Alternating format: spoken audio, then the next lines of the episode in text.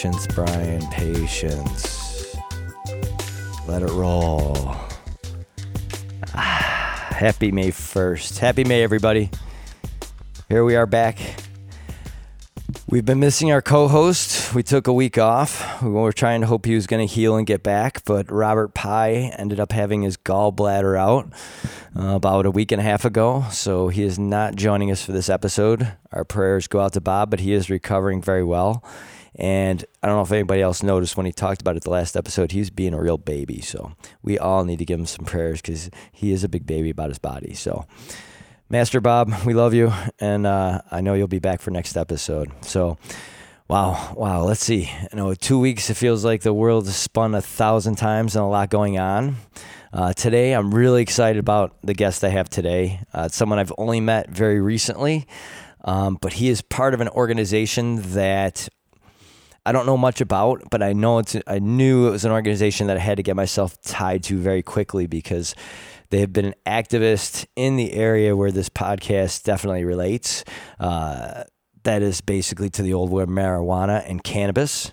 Uh, this is an organization that is national and has done a lot of good things for the cannabis plant and has probably been a large driving force uh, locally to what Kevin Madden mentioned in a previous episode. You can go back and everybody can look at Kevin Madden, our, our think tank CNN analyst out of Washington who was on with us many episodes ago, and he mentioned how uh, the cannabis reform is really was grassroots. Um, it didn't start in Washington. Washington's the slowest engine there is running, uh, but it came from grassroots at the state level, and that's that's what got us to where we are today. Where in my lifetime, I may actually not may I'm going to be doing everything I love to do legally, and I'm going to be able to teach my family how to do it correctly. Um, so we're all living longer, happier lives. So here we are, our guest, Steve, who is a member of NORML, which I'm going to let him describe. And, and Steve, I want to make sure I say your last name right. Is it Vandermail? Vanderwall. Vanderwall. I knew I was going to get it wrong. It looks like Vandewally, and it's a little confusing with all those capitals. So spell it for me. uh, it's V A N D E W A L L E, and the uh, V D and the W are all caps. And uh, and this gentleman, I met him at an event on 420. I was a busy boy that day. I went to like four different places, and just to recap, I was at uh, one nightclub that night, and they were handing out some gear, and um, definitely had a shout out for the podcast, and had a lot of people uh, tell me that they've been listening. Uh, we were also at the Riot Room for a br- for a brief spell, uh, and we went over to Dragonfly where where there was a, a bunch of people really, and we were all talking about the podcast for a while, which is nice. So that was a good 420, but in that whole mix, we also stopped at the NORML event, and this is where I met Steve, and he was ex- showed showed his excitement right away for meeting me, uh, and my stupid energy, and we realized we definitely have a synergy of this plant. So, uh, so I want I want to open the floor here to Steve. I want to have him tell you guys about his life because I don't know much about him, so we're gonna learn all together here, guys. So, so welcome to the show, and, hold on, there it is. Wow. Thank you. Uh, yeah, thanks for having me. It was uh, it was great to meet you. It was on the 420 party. That was a, a very busy day and a very successful fundraising event we had. It was our first big fundraiser uh, for ROC NORML, which is the Rochester chapter for NORML. And for those people who don't know much about NORML, it's the national organization uh, for the reform of marijuana laws, and it's actually the oldest and largest consumer cannabis advocacy organization in the country, uh, in the world, actually, with over 165 chapters. Um, and we are the chapter that is the, from Rochester. We're a little over a year old.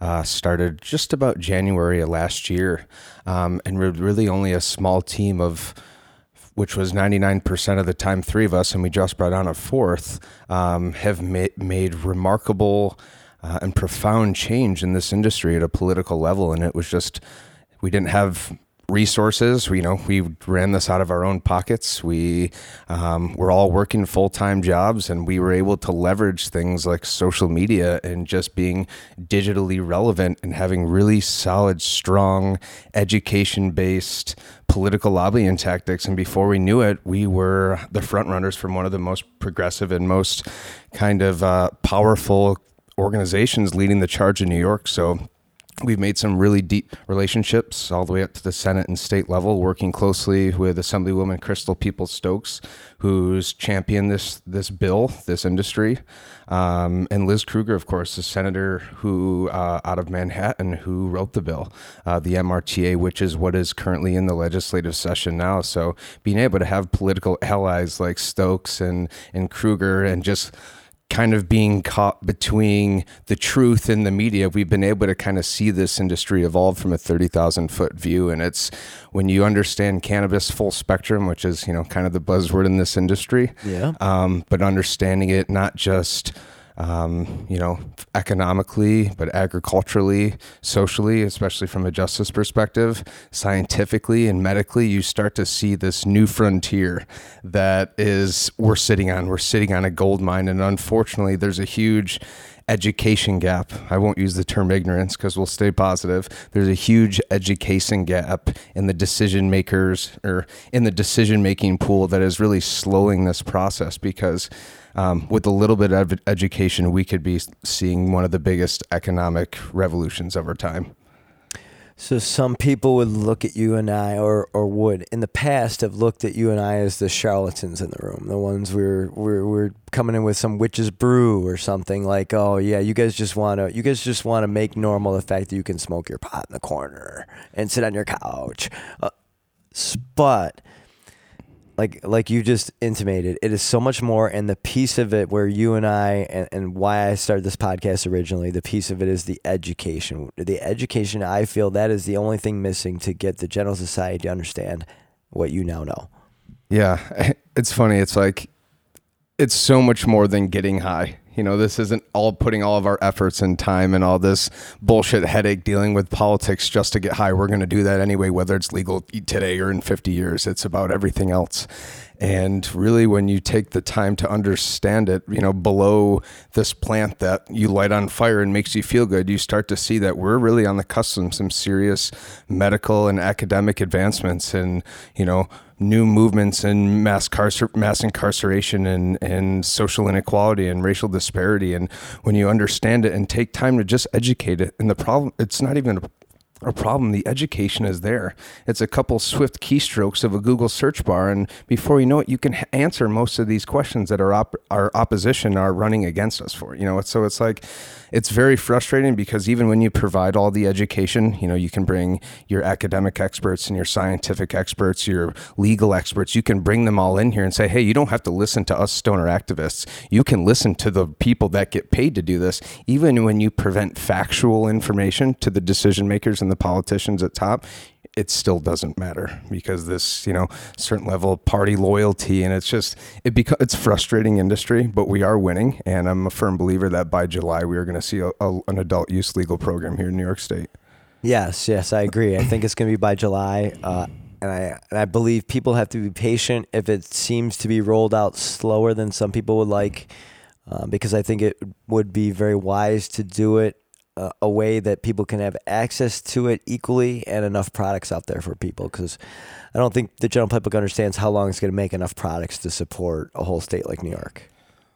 Yeah, the problem is I think this industry is going to be rooted in small business, you know, boutiques, small business, mom and pop shops, and it's especially the reason is is because building a full seed to sale infrastructure is incredibly expensive, and the only way that you can do it, and you and I both know the price a price tag of this is you're looking at five to six million dollars just to get something up up and running, and as an entrepreneur, especially in this business where you can't get any loans, it's very hard to get that much money.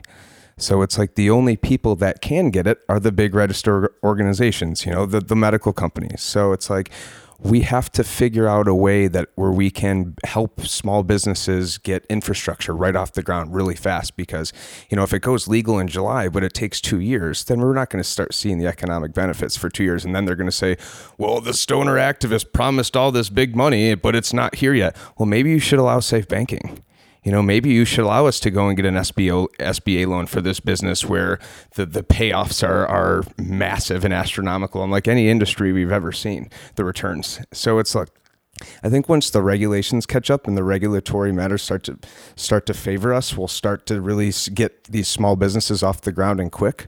Um, luckily, there is some a lot of the attention is on the plant and in the horticulture side of this industry, but the, the real cool developments are being made in agritech, especially when it comes to uh, dense growing. Uh, shout out to my friends at STEM Cultivation, based out of Boston, Massachusetts, but rooted here in Rochester.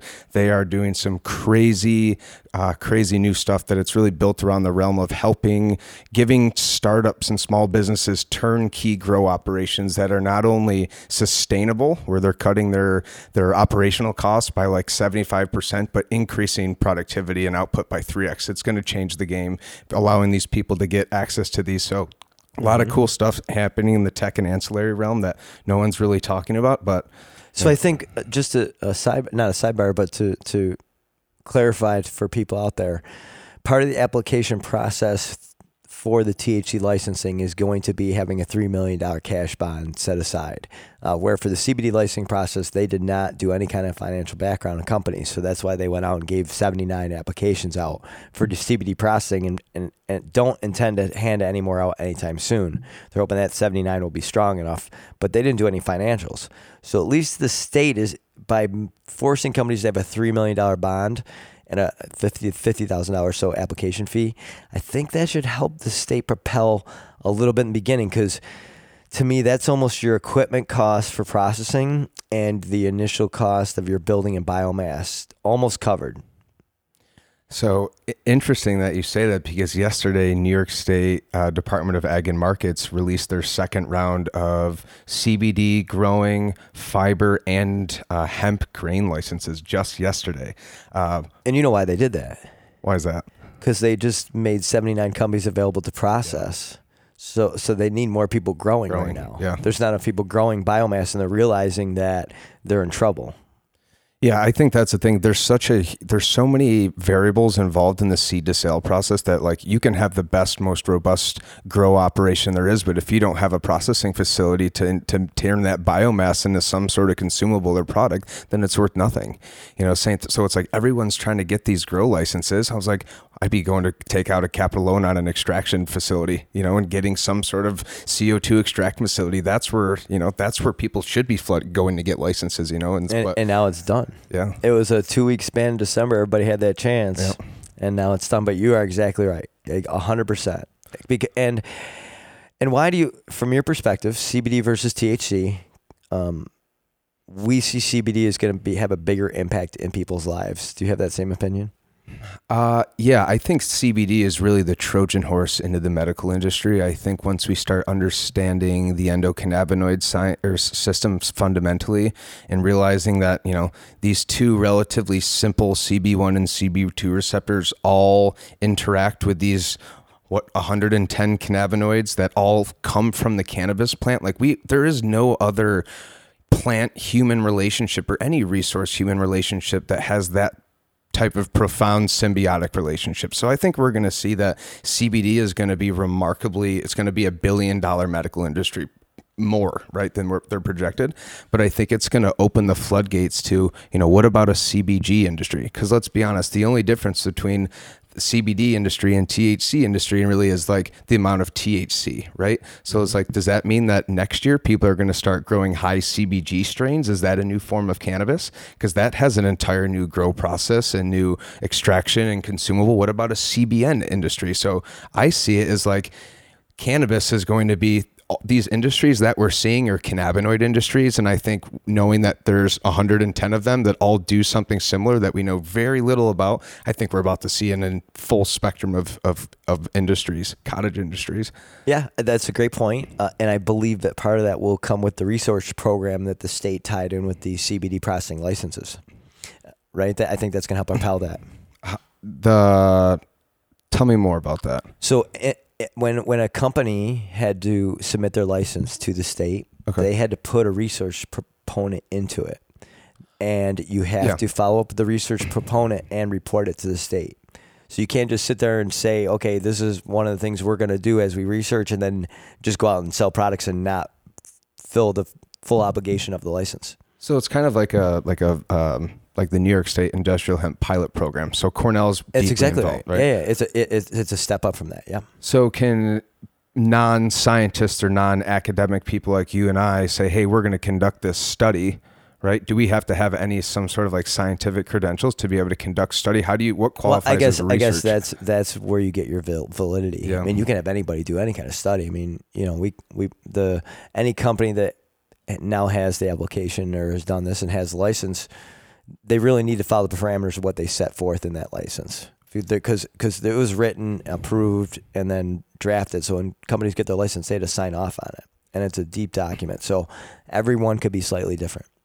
Yeah, I think that I think the big in, the big issue with the hemp industry right now is be, the THC level allowed because with such a low THC, it does involve a pretty excruciating extraction process. So you need a lot of biomass, and I'd venture to say that increasing the THC level to like one percent, which is you know three and a third x what it is now, would a lot just be have a, a we'd have a much more uh, efficient and productive hemp economy but i think because that margin is so low it makes you know the difference between a, a cbd oil with 0.3% thc and 0.4% thc Like a full spectrum.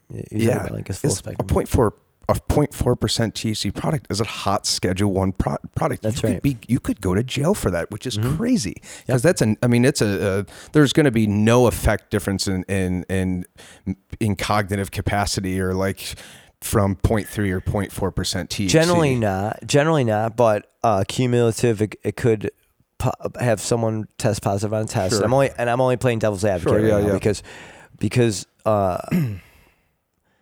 there's a certain importance to having processing facilities that you're just having CBD coming through your, the machines of that processing. And you you want to try to mitigate that THC out of there altogether to make sure true CBD is helping people the way it should, if that makes sense, right? So so I understand full spectrum, and to be honest, I I would say ultimately a lot of times on this show, everybody's life probably needs a little THC and higher CBD. Where I'm a high THC guy myself, so so I'm I, I'm well aware that full spectrum CBDs is probably ultimately at the end of the day gonna be the best for everybody. I, I'm a, I, that's my gut feel. Oh, I would without a doubt say that full spectrum products are scientifically superior to isolates. I mean, cannabis is a is a full plant product. You know, there's actually I, I don't have the study on me, but there's actually a study that says that full spectrum products perform better in terms of all you know like endocannabinoid system efficacy and, and optimization. Um, so you know, it's CBD and THC tend to get the, a lot of the credit, but it's really I think we're going to be able to accredit a lot of the work uh, to the secondary cannabinoids and terpenes and a lot of these experiential molecules that kind of give cannabis its different, unique, kind of customized feeling to everybody. So we I don't think we know enough about it. I think there's going to be a place for isolates just like full spectrum. Right. I don't know. I don't know where that'll be, but I, I, I've always had this vision of being able to like, you know, okay, here's all these raw cannabinoids. Oh, you're you're you dealing with anxiety. Okay, you need high CBD, low THC, and maybe some linalool terpene and some CBG, and doing like custom cannabinoid terpene medicine for people. And I think that's where you can study isolates. I think that'll be something that will be be relevant in the near future. I love you say that. I'm gonna have to ask. I had uh, Erica Fallon, who's an alchemist pharmacist out of Albany area. I'll have to talk about that because that sounds like uh, an interesting study for them to, to take on. Her her and I've been talking recently, so I'm gonna have to reach out to her. That who taught you that? Who's your mentor in this whole for the medical side, or or uh, like what's your background? Uh, so I have a background in cognitive science, actually from the University of Rochester. Um, but I'm self-taught. I've read um, a lot of my research. I've studied Raphael Mechoulam and his work dating back to his publishings back in 1965 when really we started, or 1960s uh, when we started really learning about when he actually extracted THC for the first time, um, and then the discovery of CB1 and CB2 in the early 90s. I pretty much have read every relevant publication between then and now. Um, so it's pretty much self-taught. Um, I do work closely with Dr. Harold Smith out of the University of Rochester. Uh, he's a biochemist and biophysicist who is doing some remarkable work in both um, um, virus medicine, um, especially in HIV/AIDS, uh, but now cannabis and understanding the cannabinoid genome as a whole. Um, he is a remarkably intelligent man, and it's rare that I come across somebody where I just kind of stop dead in my tracks and just try to take everything in that he says because it's like some days I think I know a lot about the industry, and then I sit down with Dr. Smith and I'm just like, "You are. What do you think about at your dinner table at night?" You know, so it's like. Do you have a recorder going when you sit in a room with a man like that? I, I, I wish I should I should be. We have some very good conversations because it's like You know, there's not a lot of people who are who are super educated. You know, in terms of endocannabinoid science, it's not taught in medical school or dental school or anything. So, unless you're self-taught, it's like how do you have these productive conversations? And he's one person that is not only has like 40 years of PhD in like true biochemical, you know, studying, but now his his his knowledge in cannabis is just like he's got to be one of the most scientifically relevant people in this country when it comes to cannabis right here biochemistry too. right here in Rochester. That's incredible. We are sitting there are there are resources infra- there is already an infrastructure built for a thriving cannabis company, but there is a team of people um, all that work closely with ROC NORML who are some of the are the best experts in the country from the legal, legal perspective, science, medicine, every, you know, social, legal, you name it um, sitting here ready for this industry to get the green light so we can start incubating the city because I you know, we talk about Rochester's prosperity and when you know, in the Kodak and Xerox days, but I'm telling you right now, mark my words, if done right, this city will see will see prosperity far much beyond what it did in the Kodak years. I couldn't agree more. Now I see why you guys have made such an impact um, in the state so quick uh, in the last year uh, for Rochester's version of NORML because we do have so many. Um, we have a lot of people here in this city that have money and want to make people's lives better.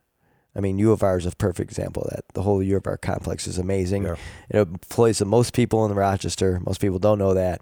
And that research institute is, I mean, so did you come into Rochester to go school there, or were you born and raised here? Yeah, I uh, I came. I was born and raised in Palmyra, New York. Um, and then I went to U of R to study medicine. Um, I didn't quite make it pre med. I like to have fun more than I like to study. Um, but I found a, a, very deep interest in cognitive psychology. Uh, my my major was called brain and cognitive science, but it was a kind of uh, a merge between neuroscience and psychology. So I really got to understand like the the biological underpinnings of behavior. And then when I went to business school after that, I was like, oh, how is marketing and finance ever going to tie in with my undergrad, right? So come to find out, it worked twofold. You know, I got to learn like the cognitive underpinnings of like marketing, you know, attention, memory, learning, you know, how brains react to color, all this cool stuff, which is translated perfectly into my business from a marketing perspective. And then understanding, you know, having that that fundamental understanding of biochemistry from a lot of the science courses that I took and now learning endocannabinoid science, all of a sudden it was like my whole world came together. It was like, wow, I did spend all this time in academia for it all to make sense, you know, and all to come together. So I luckily it was ac- accidentally well versed in both industries, and I'm now heavily involved in. But um, yeah, I think with you know with U of R being here, and like we have between U of R and Medi- and Simon and RIT, and you know, hell, Cornell is an hour south from us. They're the number one ag program in the country. We have the academic infrastructure of any, a thriving any economy. But like when you put in something like cannabis, who has an arm in all of those industries, just because of the capacity that it has, you start to see that Rochester is just like this beating, just waiting to you know explode. So I'm so it's it's easy to get obsessed in this industry. Um, we all are cut from the same cloth, and we all seem to have this equal obsession because once you you get it and you see it from a thirty thousand foot view, it becomes very easy to be obsessed. So the cannabis plant has always been part of your life. What, when did it come into your life? For me, it came into my life at 16 years old. I'm 47, so uh, this most people know my story. 31 years. I'm very honest about it. Uh, it changed. The, I went from a BC student to an A student. My mom used to call my ADHD medicine. Like, yeah. so my family tolerated um, a lot, a lot of things with me, right? Um, but they also didn't want to listen to all the benefits I was getting out of yeah. it. They were like, "Whatever, you're the, you're the anomaly, Brian." So, tell me how it's played out in your life with your family. Yeah, I think we're starting to realize we're all that anomaly, right? So maybe yeah. it's not an anomaly at all. Thank you. I uh, so I got a, a, bit of a late start when it came to cannabis. I used it a little bit in high school and college, but never like medicinally. Um, I had started, you know, I became, I got into this entrepreneurial journey about three and a half years ago. And, you know, with entrepreneurship comes anxiety and stress and depression. So I had found myself in a little bit of a dark place a little, about a year and a half ago. Um, and it did what any normal person would do. I went to the doctor, and um, before I knew it, I was on, you know, trazodone to help me sleep at night, and then I was, you know, uh, taking 30 milligrams of Adderall a day to help me think, and then I was taking Zoloft to help me stabilize. So I was like being held together by this pharmaceutical coction, which I was starting to think was normal. Wait, this is just 18 months ago? Yeah, this is January last year. And I was in a bad place, you know, mentally, and really having some thoughts that I never thought I would have. And um, my friend who is is actually uh, a nurse practitioner here, and I'm not sure that she knows how much she impacted my life. It was a byproduct of a five minute conversation. Starts talking to me, hey, I got into this uh, CBD stuff. This is like this new cannabinoid. It's helping me sleep. Uh, blah blah blah. You should try it. And at this point, I was like, I'll try anything. So started trying it. First night, slept like a baby. I was like, coincidence Second night, same thing. Third night, fourth night, same thing. And keep in mind, like I have been an insomniac my whole life.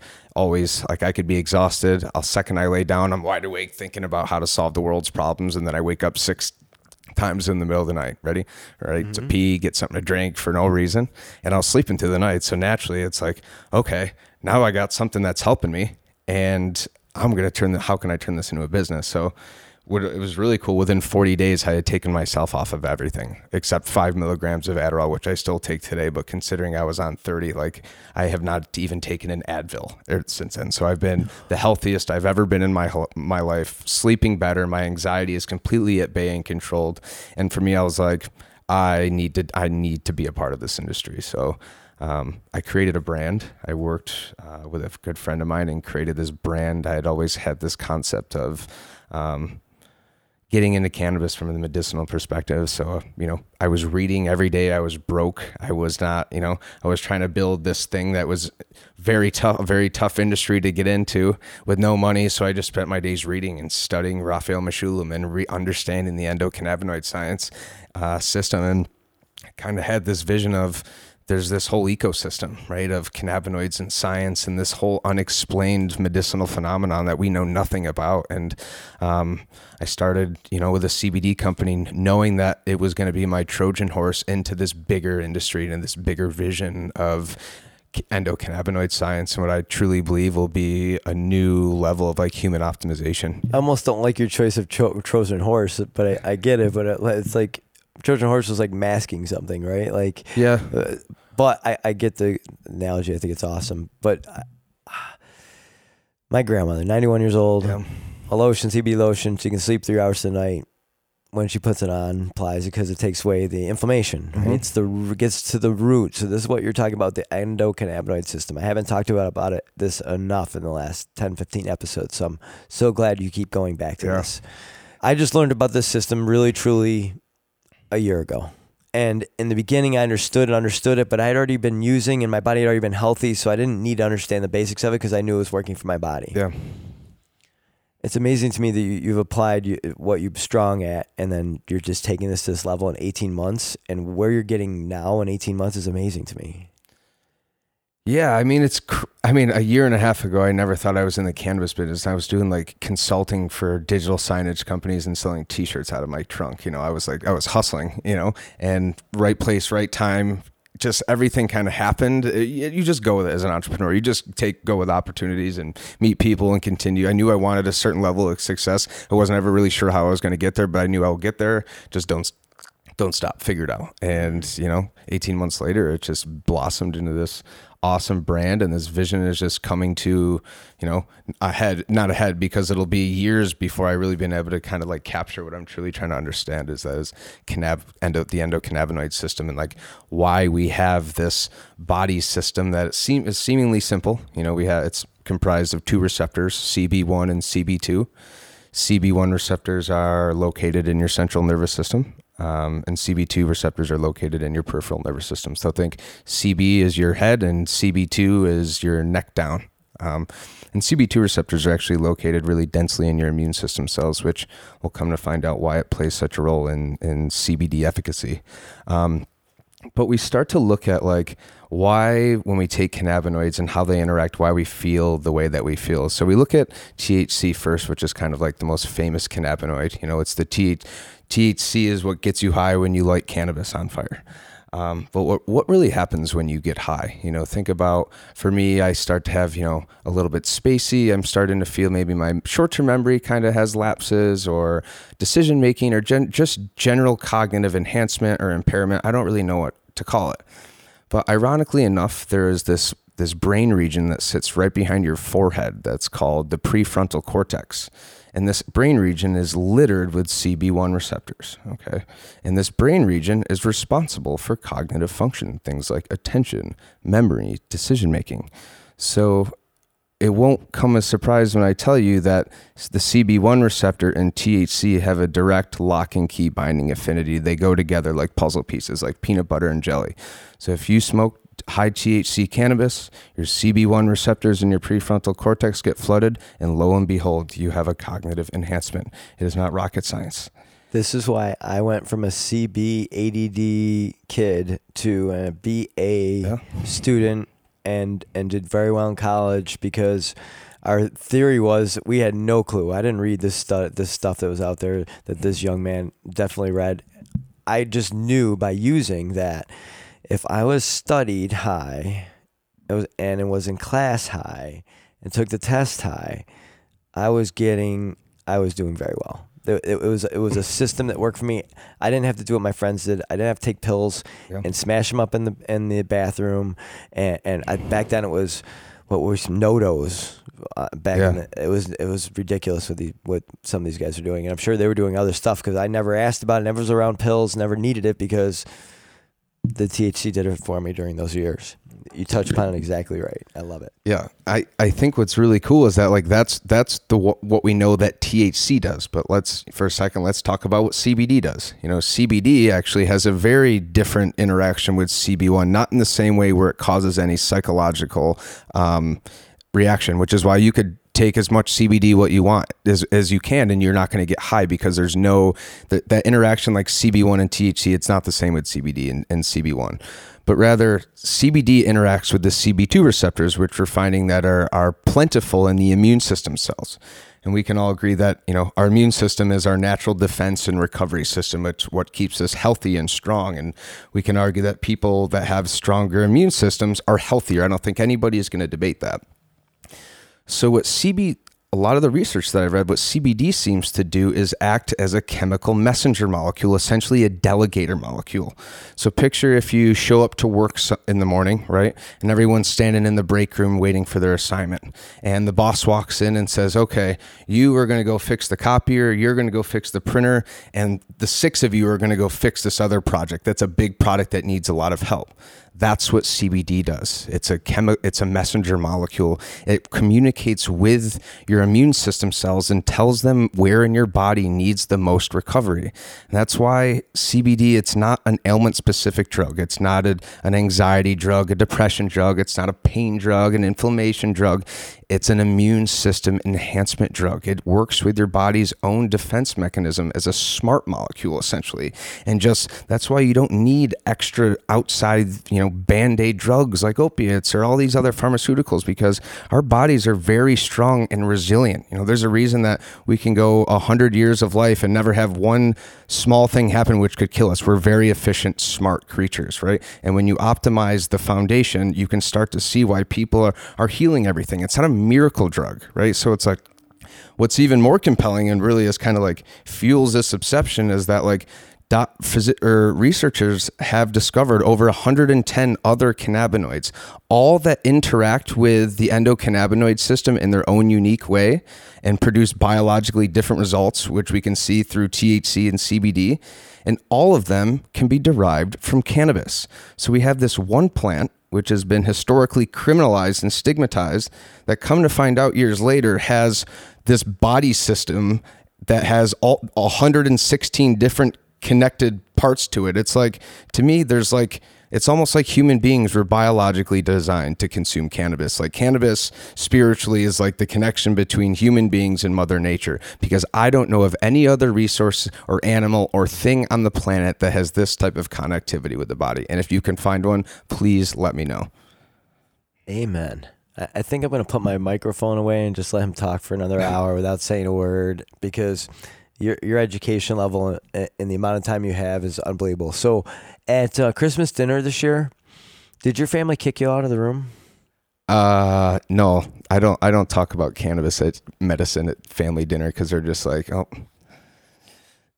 Sometimes though, I mean, it's made a way. It's made a, a way in- into my life. It's had to. I have to be very open about it as an activist and as an educator because if you hide it, then it's like you're you have you you have to be open about it. I've made my life about being open about cannabis, and it's honestly haven't had really any pushback. Like I, people really are into it. I think people kind of just needed somebody to come out of the cannabis closet, which like that's what NORML does. We talk about cannabis just like we talk about going to work. Like we get we hang out in the morning or before meetings and we get high and then we go make political change and like rate like it's it's just a lifestyle and it's like you know at that event we had was there any bad energy in that room at all Come on, it, it, it was it was great, and everybody met each other, smiles on everybody's faces, hanging out. I mean, we're in the middle of a brewery, and, and it's a cannabis event, and everybody just mixes and mingles Yeah. perfectly. It's it, it's perfect. I mean, any atmosphere you go to, and cannabis is involved.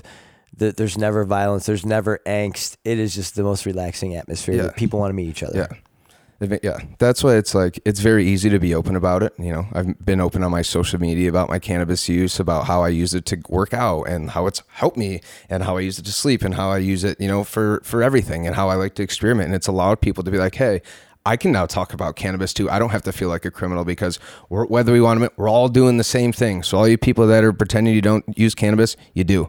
And if you don't, you should try it because it will change your damn life. And it is just it's it's it's something that we just have to be comfortable with talking about and having the having conversations. And before we know it, it'll when we sit down, you know, just like you'd sit down at a round table and have a beer, people sit down at a round table and pass a joint. So It sounds like Ed Rosenthal. I think that's Yeah. the exact statement he made on my on my episode. Amen to that. And I love how you described how s- CBD will work with the immune system and kind of branch out to figure out what has to happen. Because I get I get a lot of people that ask me questions about CBD oil. And first off, I'm gonna put out there again the disclaimer: there's a lot of bad products out there that are made right. So blah blah blah. I don't want to get into it because I don't want to badmouth anybody, but there is a lot of bad products out there. Yeah. But number two, he was absolutely correct. You could have a 1,000 milligram bottle of CBD that is very good, high quality, and you may want it to cure your anxiety or to help you sleep or something else. But you have a torn meniscus that you've been just sitting on from volleyball because it's not one of those things that you have to have surgery on. But your immune system's thinking about that torn meniscus. It could take away from something else just to be uh, uh, reducing the pain in that spot or the inflammation around that meniscus that's there every day because you have a torn meniscus. I, I, it kind of goes along with your saying, right? Like it's hard to tell people to say CBD will act a certain way to every Yeah. person with the same doses. Yeah, I think I, you know, and I'm not a scientist, and I there's, you know, what I can argue. The only argument I can make in full hundred percent capacity is that we need more research. I think we can all agree on that. But from what I do know, um, I think will tell you that there is no silver bullet for health and wellness.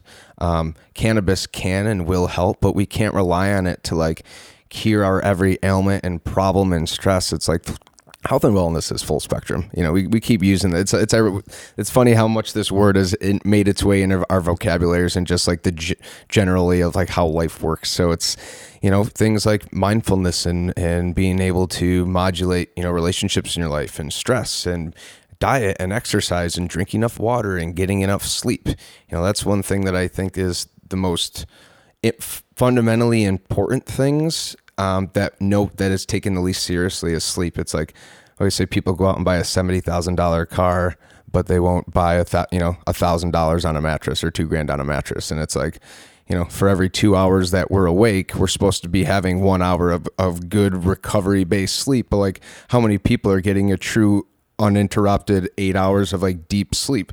Very few you know especially if it's like you're on your phone all day and you're stressed out like if you're not sleeping you're not recovering and repairing if you're not repairing your body is going to start degrade and your physiology is going to start to weaken which is why it's like if you have a cold and you don't get good sleep a couple days after another before you know it you have the flu or it's like that sore shoulder turns into a torn rotator cuff. Chances are if you just let your body rest and gave it the good and gave it nutrients and supplements that it's it'll need it'll probably heal itself or at least get really close, you know? So it's like, it's it's a different perspective on health and wellness. Um, I I practice you know restorative medicine and natural medicine. I use acupuncture and cupping. I rarely go to the doctor. Um, I exercise every day. I sleep well.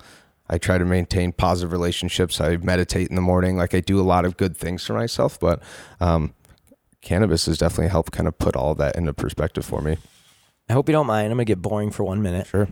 Because you brought up a subject that I meant to talk about. Okay. You're perfect. So you can have some water and relax here for a second, some coffee. Sleep. Sleep is something I've been talking to a lot of people about. I always dissect my life in thirds. So a third of your life should be work, a third of your life should be your personal time, and a third of your life should be sleep. That's eight hours. It's 24 hour day, eight, eight, eight. That, that's it. Never works that way because work always creeps into the, over that eight. Sure. Like no matter no matter what. Because think about it, you got you got long, half hour lunch. You're at work nine hours, and you got lunch and breaks built in, whatever. Yeah. So it's tough for that to be exact. But that's I've tried to live my life that way. Working for the post office didn't allow for that at all. But I, I want to read a story. I'm going to reference it so people can look up themselves. But sleep is a huge thing. So a lack of sleep can be considered a carcinogen. And I'm not taking saying this lightly. If you don't get enough sleep, folks, it's going to shorten your life. Anybody I say it to goes, "Oh, my life's going to be long enough already." Really? So you want to intentionally shorten your life for lack of sleep, so you could work 13 hours. Uh, so you're basically, in essence, I don't like when people are working more and then skipping sleep because of work. I mean, that piece of her personal life. But, anyways, so the story I want to reference is Wake Up People, You're Fooling Yourself About Sleep, a study says. Um, it was written by Sandee LaMotte from CNN. It was posted Wednesday, April 17th. I had a, I have a link to it. Um, I don't want to go through the, the some of the jargon, but basically, there's uh, they look through 8,000 websites to see what kind of information is out there and what's what's real and what's not. Adults need five or few hours of sleep. Eh, wrong. Center of Disease Control and Prevention. Please go look it up. We're supposed to get between seven and 10 hours of sleep each night, depending on our age. But the U.S. Center for Disease Control and Prevention says that a third of Americans sleep fewer than seven hours a night, according to the World Sleep Day statistics. Sleep deprivation is threatening the health of up to 45% of the global population. We have extensive evidence to show that sleeping five hours a night or less consistently increases your gr- increases your risk greatly for adverse health consequences, including cardiovascular disease and early mortality. Robin said. I'm taking my time with this on purpose because I really believe that even if people didn't have cannabis in their life and they slept eight to nine hours, ate right, and exercised uh, their 45 minutes to an hour getting their heart rate up, that they could live almost as a healthy life without cannabis. They need the cannabis CBD, but this is such a big piece. So, so I apologize for, for stopping here because there's a couple more points I want to make out of this. Uh, it's healthy to be able to fall asleep anywhere, anytime. Uh, this is something that people say and believe. Um, falling asleep as soon as you are, are in a car, train, van starts moving is not a sign of well rested person. Sleep experts say, in fact, it's just the opposite. Falling in sleep instantly, anywhere, anytime is a sign that you are not getting enough sleep and you're falling into micro sleeps or mini sleep episodes, Robin said. It means your body is so exhausted that whatever it has a moment, it's going to start to repay its sleep debt. You feel sleepy because of a buildup of a chemical called adenosine in the brain, which happens throughout the day as you head towards night. Sleeping soundly reduces that chemical so that when you wake up, the levels are the lowest and you feel refreshed. But the longer you stay awake and the less sleep you get, the more adenosine levels rise, creating what's called a sleep load or sleep debt. Sleep debt is real. So many people want to act like that's not a true thing. Want to check your level of sleepiness? Look at the Epworth Sleepiness Scale. And if you're worried, check in with a sleep doctor who can do more extensive testing in a sleep lab. And I'm going to spell that out for everybody because I think this is an important thing. At least look in the mirror, everybody. Epworth, E P W O R T H, Sleepiness Scale. S L E E P I N E S S scale. Your brain and your body can adapt to less sleep. People also believe that the brain and body could adapt and learn to function optimally with less sleep. That too is a myth. That's because your body cycles through four distinct phases of sleep to fully restore itself. This is this is the last point I'm going to make because to me this is one that I never knew before, and this is very this is very important. I know I learned it in high school, but I totally forgot. In stage one, you start to sleep, lightly sleep, and you become disengaged from your environment. In stage two, where you will spend most of your total sleep time, stages three or four contain the deepest, most restorative sleep and the dream, dreamy state of REM or rapid eye movement sleep. During REM, the brain is highly reactive, Robin said. It almost looks like your brain is awake if we hook you up to two or more electro- electrodes and we're able to monitor your brain waves. REM can occur anytime during the sleep cycle, but on average, it starts in about 90 minutes after you've fallen asleep. REM is when your body and brain are busy storing memories, regulating mood, and learning. It's also when you dream. Your arm and leg muscles are temporarily paralyzed during REM sleep, so you can't act out your dreams or injure yourself. Because a good night's sleep gives your sleep cycle time to repeat, you'll go through several REM cycles, which takes up to about 25% of your total sleeping time. Another important stage of sleep is deep sleep. When your brain waves slow into what is called delta waves or slow wave sleep, it's a time when human growth hormone is released and memories are further processed. The deeper stages of sleep are really important for generation of neurons, repairing muscle and restoring their immune system, Robbins said. It's tough to wake a person from deep sleep. If you do wake, you can feel groggy and fatigued. Mental performance can be affected for up to 30 minutes, studies show. Uh, snoring, although annoying, is mostly harmless. Th- this is actually another point I want to make. It's probably worse for the people in the room with you than you, depending unless sleep apnea could be a thing. But in your dreams, maybe in fact, loud, raucous snores interrupted by pauses in breathing is a marker for sleep apnea, a dangerous sleep disorder that, according to National Heart, Lung, and Blood Institute, increases risk of heart attack atrial fibrillation, asthma, high blood pressure, glaucoma, cancer, diabetes, kidney disease, cognitive and behavior disorders. So if you're if you're a, a, good user of THC of the cannabis plant and you don't sleep and you have sleep apnea, it could counteract all the benefits of it, guys. These are the little things that we're talking about, like CBD, THC. None of it is the cure all end all. I, I'm I'm listening to an article here that has nothing to do with my podcast that can affect every single person looking to take this plant into their body. Well, I think that that's really what the endocannabinoid system role is in human health is is that it's it's the master regulatory and modulatory system that that modulates all these different functions, things like mood and sleep and recovery and digestion and metabolism. And even if you're the healthiest you've ever been, if your master regulatory system isn't being fed, you're not Uh, you're not functioning as an optimal human being.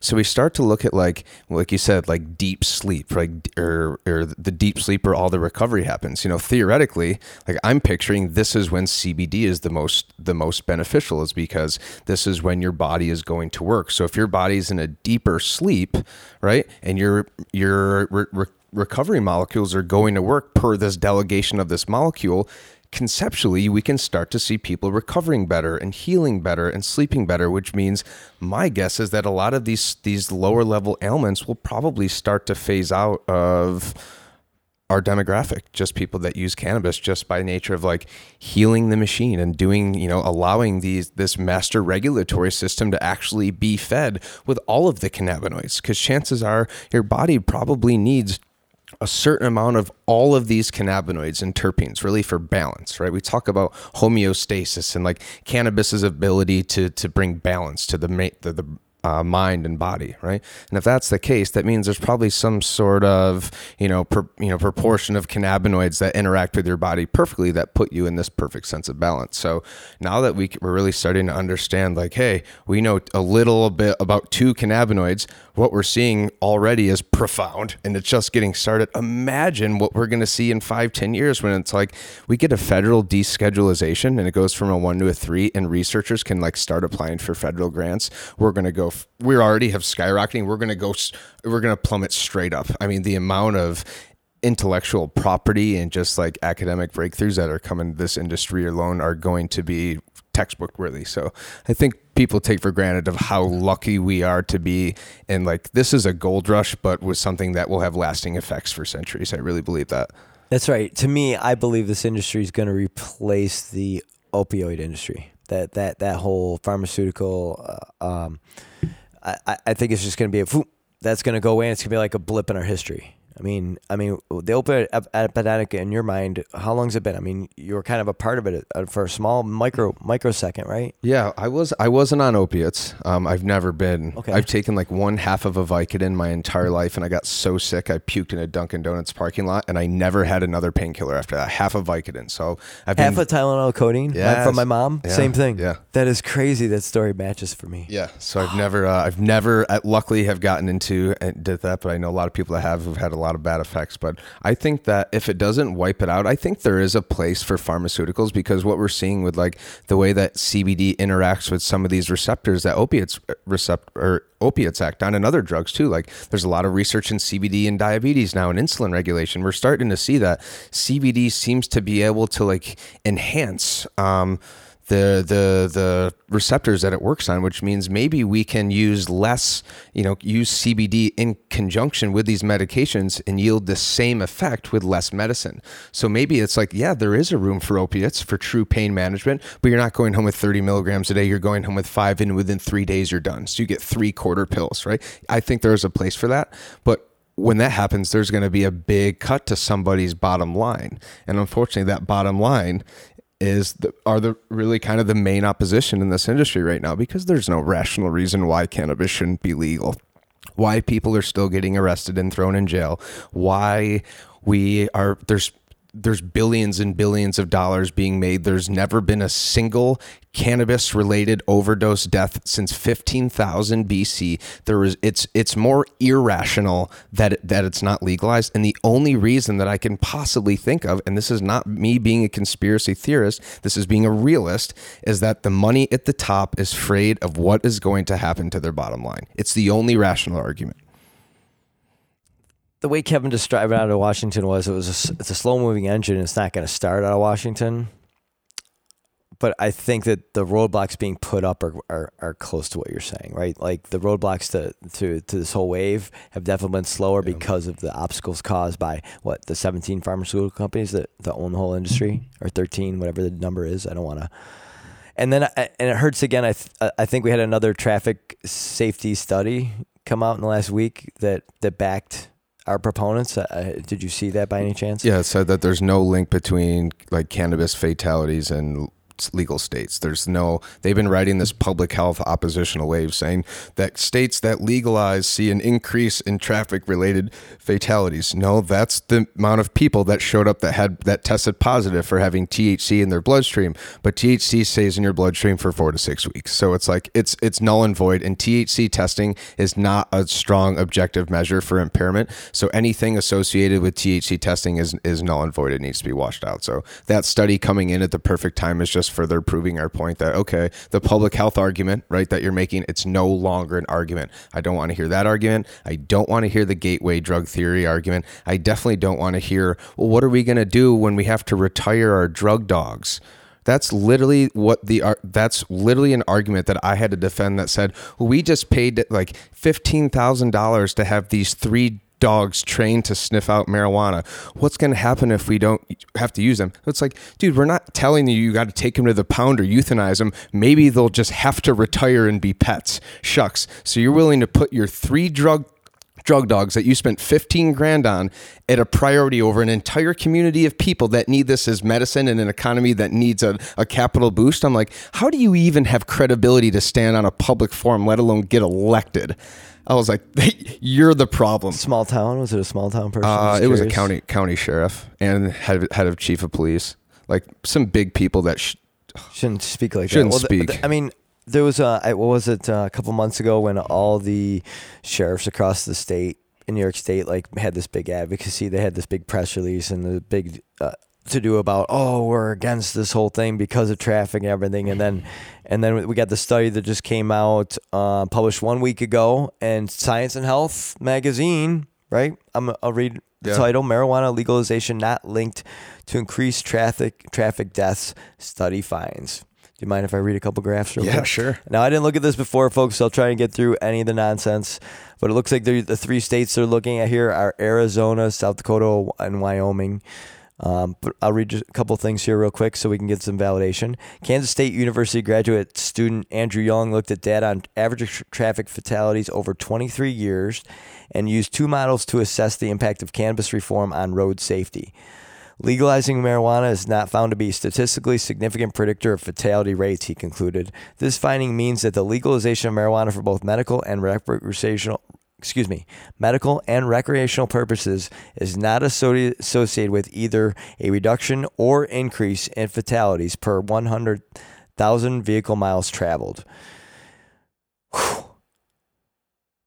In Arizona, where medical cannabis is legal, average traffic fatalities mirrored those of Wyoming and South Dakota, South Dakota, where marijuana is prohibited. There it is, folks.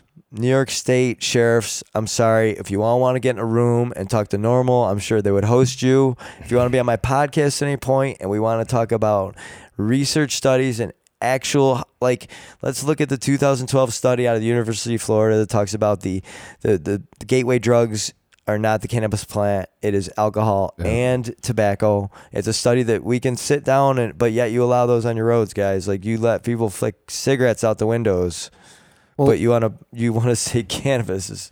Well, the problem is is that police and government as as institutions are not allowed to use cannabis. You cannot be a government employee, right? And you could probably attest to that from your experience, right? I so I got tested when I went in the postal service then the only once you're in the postal service and get a job, you never get tested again unless maybe they have some kind of cause and right. you can go through a formal procedure, which is like a ten step procedure. So you you would know well in advance if you had to do that.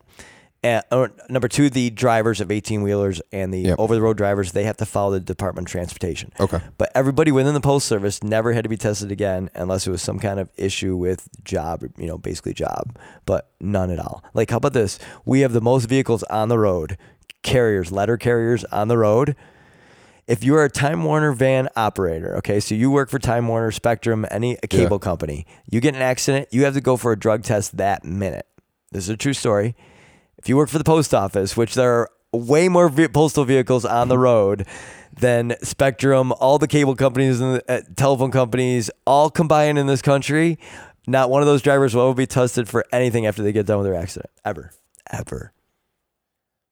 But you, if found, they found out you were using cannabis, could, would fire you upon a piss test, right? No, no. Well, I wouldn't. Have, I would have had to have some kind of legal cause of me not doing my job to be put up for the piss test. They couldn't just say, "Oh, we heard you smoke pot, and now you're gonna piss test." Now, if I was a, I was um, my 18 year postal career, I was always a level 17 supervisor. I was hired as a level 17, and I, I resigned when I resigned. I was level 17, so I stayed the same level. Uh, had a lot of different jobs within that level, um, but Never was I ever I never, I think I had one piece of paper of discipline written against me once, and it was because my boss had to do it because it was a bad mystery shop at Loehmann's Plaza, and I was the manager of the main office windows in Loehmann's Plaza, and I wasn't in that building, couldn't control it. It got thrown away. And then there was another piece that was put in by my uh, manager over at Westgate, and nobody told me it was in my file. I found out a year later, and they all pulled it out. They all did it behind my back because it was something that the big boss wanted that, that everybody knew I didn't do wrong. Um, but basically, it was in my jacket. I never knew it.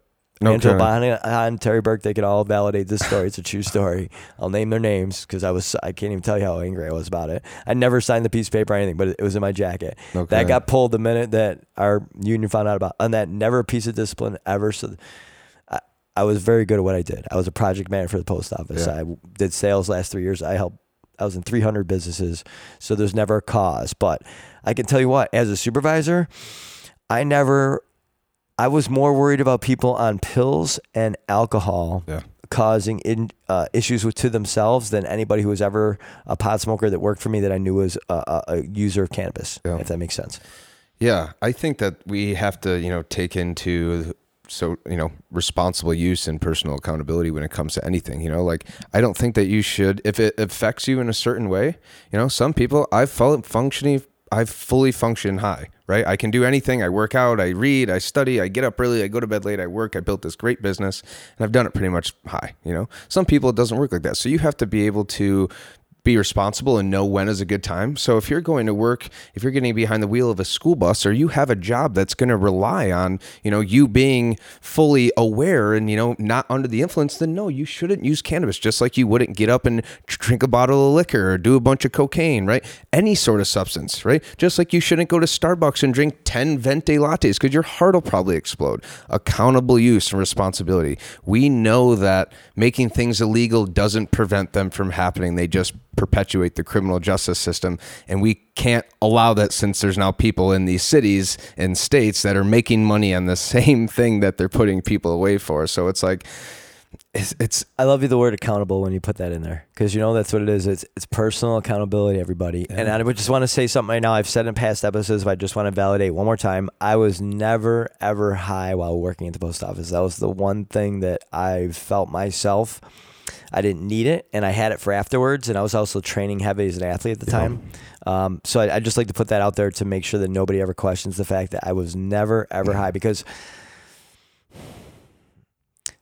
it was just one of those things that I that was when I was a journalist. I was high all the time as a journalist, yeah. and since then, the uh, I, I have my own. I have my own company, and I'm high when I'm working for my own company. Like yeah. uh, you know, I'll be honest. That's the only time I wasn't. So I just want to validate that. Sorry. Yeah, disclaimer. No, that's right. I have my, I got it, you know, because I'm not a liar and I need to make sure I'm honest to everybody. But I want to get on to NORML now because we talked about CBD a lot. We talked about uh, our jobs a little bit, how it's affected our life. But now I really want to the last piece of this. Uh, I want to talk a lot about NORML, not just a little bit, because I don't know much about it. I'd love to know the history that you know about NORML. Um, and, and, the official title is uh, NORML. Um, what is it? The National Organization of the Reform of Marijuana Laws and the, the moniker is working to reform marijuana laws, right? That's, yeah. And when did it start? Uh, it started 50 years ago. We're coming up on uh, founded in 1970 by Keith Stroup. Um, like I said, it's the oldest and largest consumer cannabis advocacy organization in the country. Uh, 165 chapters. Um, but yeah, we've been behind much of the federal and state reform. We do have a federal chapter, which is located in DC. Um, they're great. They're a great resource for us. They've been essentially they're a, a, chapter incubator, so they give us they helped us really get off the ground, provided us a ton of resources. It's a very it's a very strong, very uh, well organized grassroots uh, organization that has made pretty much all the change at this the local, state, and federal level here.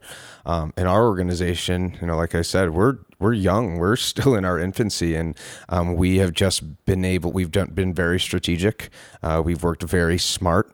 Um, and we've been able to leverage just our connections, our ability to use social media and be able to, you know, you can create mass waves and have a huge voice when you know how to build an audience online systematically and know how to how to convey messages and write call to actions and do these things because we've built, you know, this ROC NORML, which most people think we're this huge institution by the way we present ourselves online. But little do most people know is like we're a, a three man, three person organization that is all working full time jobs. But it's like you can do a lot with a you know little resources. We never even had a bank account. You know, we were we were we didn't have to. We were able to just build relationships. And the truth is, is that most people are down for the cause. So businesses were like, how can we get involved? How can we sponsor you? Before we knew it, we were like, people wanted to sponsor us. People wanted to host us. People wanted to do events with us. And it just be, it was this, we got lucky because it's a very good topic to be a part of and like to be kind of that foundational organization and it's like what we want to do is just attach ourselves to the community and be able to use our brand and use this industry to incubate businesses and people and organizations and be able to be kind of that fourth part of democracy. And that's like a true or you know true people led organization funded by the people worked for the people.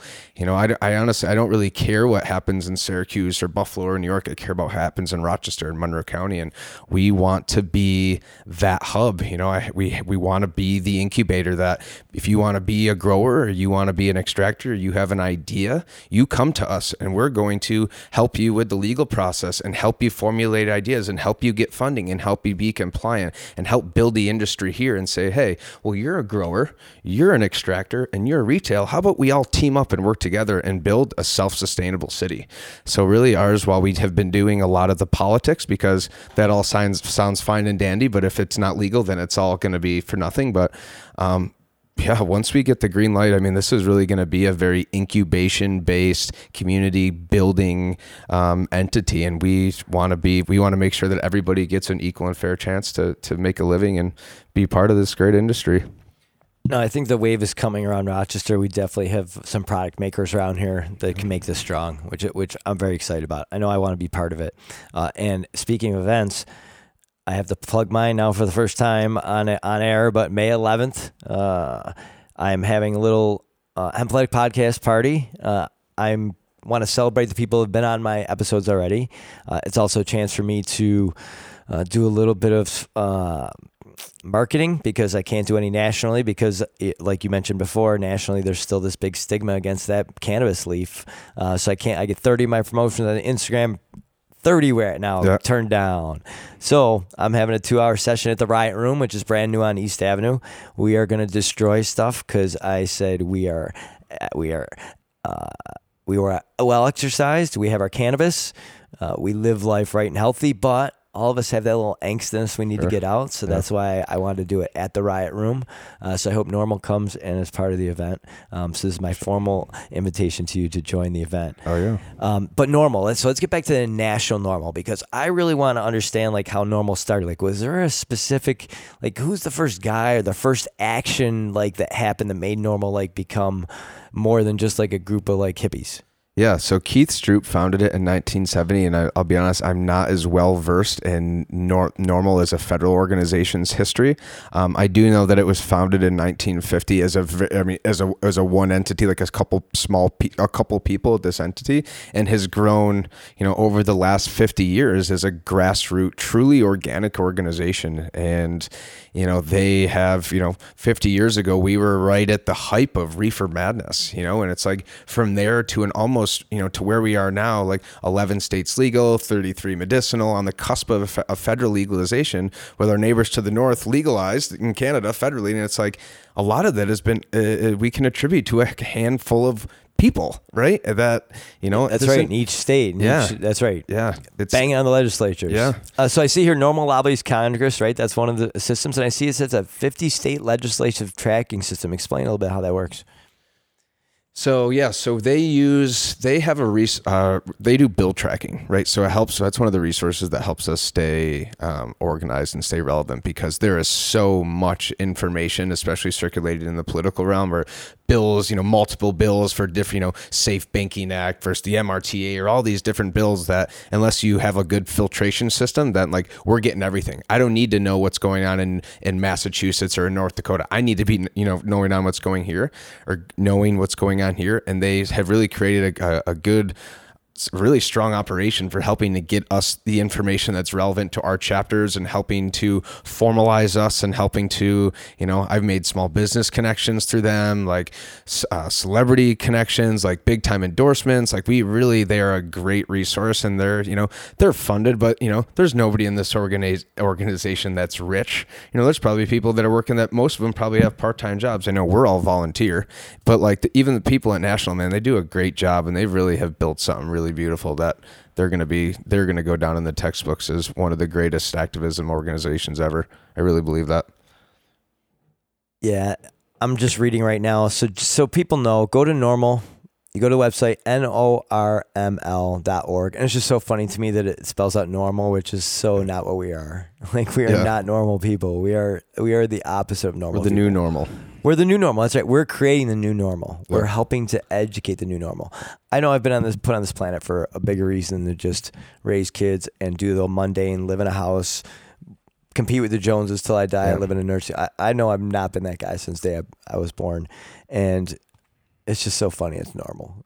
it's no, yeah. I, I'm not sure if they meant to have that that uh that semantic, you know, meaning. But I think that as we realize, you know, it is the new normal. It's not people were in, you know, used we, we have it easy as being, you know, white guys who really don't ever have to worry about getting caught or going to jail. And there's a, a, whole other demographic of people that can't do that in public or even be caught with it because it's a huge, it's a, it could change your life. So now that it's becoming normal, for us, I think for me especially, it's always kind of been normal, and I think that's part of the privilege of you know being the way that I was, you know, being born into the situation that I was in. But I'm really excited for people who've historically been had targets on their backs, especially because of color of their skin and how much money they have and where they live. And um, I think hopefully they really get to experience the new normal where, hey, we can all enjoy this medicine that as a culture, which was really built on the black backs of black and brown people and really be able to see them prosper and be able to see people as a community, all people, all colors, all races, uh, be able to enjoy this, this, this industry. Cause there's, this is the one, this is the one, you know, I always say, cannabis isn't going to save the world, but I think it's the one thing that can, and I think it's the one thing that will bring people together. Um, so yeah, I look forward to to the new normal and for everybody to kind of enjoy the privilege that I'm sure you and I both got to enjoy similarly growing up. So yeah, and I, I worked in the city. I've said it many times. I worked in this inner city of Rochester my whole life, and uh, I definitely have seen a lot of changes. But it, it always drove me crazy that uh, the cannabis plant was a target of law enforcement wise. Um, when the the heavier drugs, I was always an advocate not to have them on the streets because. I saw that's where the issues were. Sure. But I never like I played basketball in most of the outdoor courts in the city of Rochester in my lifetime, one way or another. Even if it was just playing with my uncles on, on the middle of Fight Square or something. But uh, I've when I smell the cannabis plant in the air when I'm playing basketball in a group where I'm most likely the only white guy, which has happened way more often in my life than, than people would probably imagine. Um, I never feel unsafe, uncomfortable, anything. I'm always accepted. I'm smelling like it too. Yeah. So it's all good. And, and I, I just, it's cannabis plant is the thing that brings everybody together. It's a very inclusive industry. It's like, we all it's it's like such an instant icebreaker, you know. It's like people come in just like at that party, you know, that we had on 420. There were peoples of all ages, races, you know, diff, different everything, and it was like no one looked at you, you know. Who we just looked for. Everybody was just like here. We're having a good time. We're people. We love each other, and it's like it's great to see that because you know I try not even to watch the news anymore. It just brings me down. But it's just like I just can't even believe that like this much hate and racism still exists in this you know almost you know 2019. And I've never grown up to have any of that in my heart ever, and neither has my family. So for me, it's like foreign that people can actually think that, but it's very real, uh, especially in this industry. So yeah, I'm excited to just be a part of an industry that is going to bring a lot of change, especially socially, um, economically, agriculturally, medicine, medicinally, scientifically. Um, yeah, I think we're right on. We're right on the tippy top of you know the second we get that green light, it's going to be all hands on deck. The foundation is there, no doubt, especially yeah. in this state. We're ready. So, so tell me a little bit about the creation of ROC NORML. The like, who who's involved? Like, who was the first person? Like, like give me the the, yeah. the beginning origin story here. So, our fearless leader, Mary Kruger, um, shout out to her. She is awesome. She started the organization about a year and a half ago now.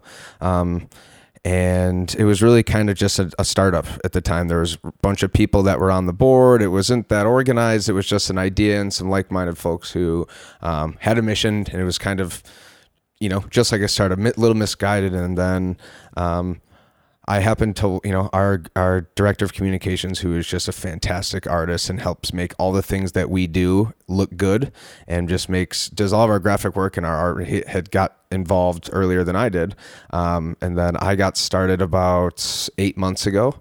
Um, I had actually walked into Hemp It Up randomly for the first time and uh, to buy some stuff, and they were having this meeting, so I decided to sit in and got more and more involved and become became really interested in the politics side of this. And Hemp It Up is located uh, on Park Ave, uh, right by Body Mind Float Center. Uh, his name's David. He's an awesome guy. He really kind of planted the seeds in the hemp industry. He was one of the first movers to start really having CBD and good quality hemp products here in the city. So shout out to him. He's uh and had a little bit of mentorship from him getting started. So he's a really cool guy. Definitely down for the cause. But uh yeah, we got involved. You know, I got involved about eight months ago, and Mary and uh, Reverend Sam, who's our graphics or our communications director, and myself really kind of formulated this power team where Mary handled the political stuff. I handled the member stuff and membership stuff, and Rev made it all look good. And we used so we created a, a consistent message constantly. We partnered with the Start Smart Coalition, which was uh, headed by the Drug Policy Alliance.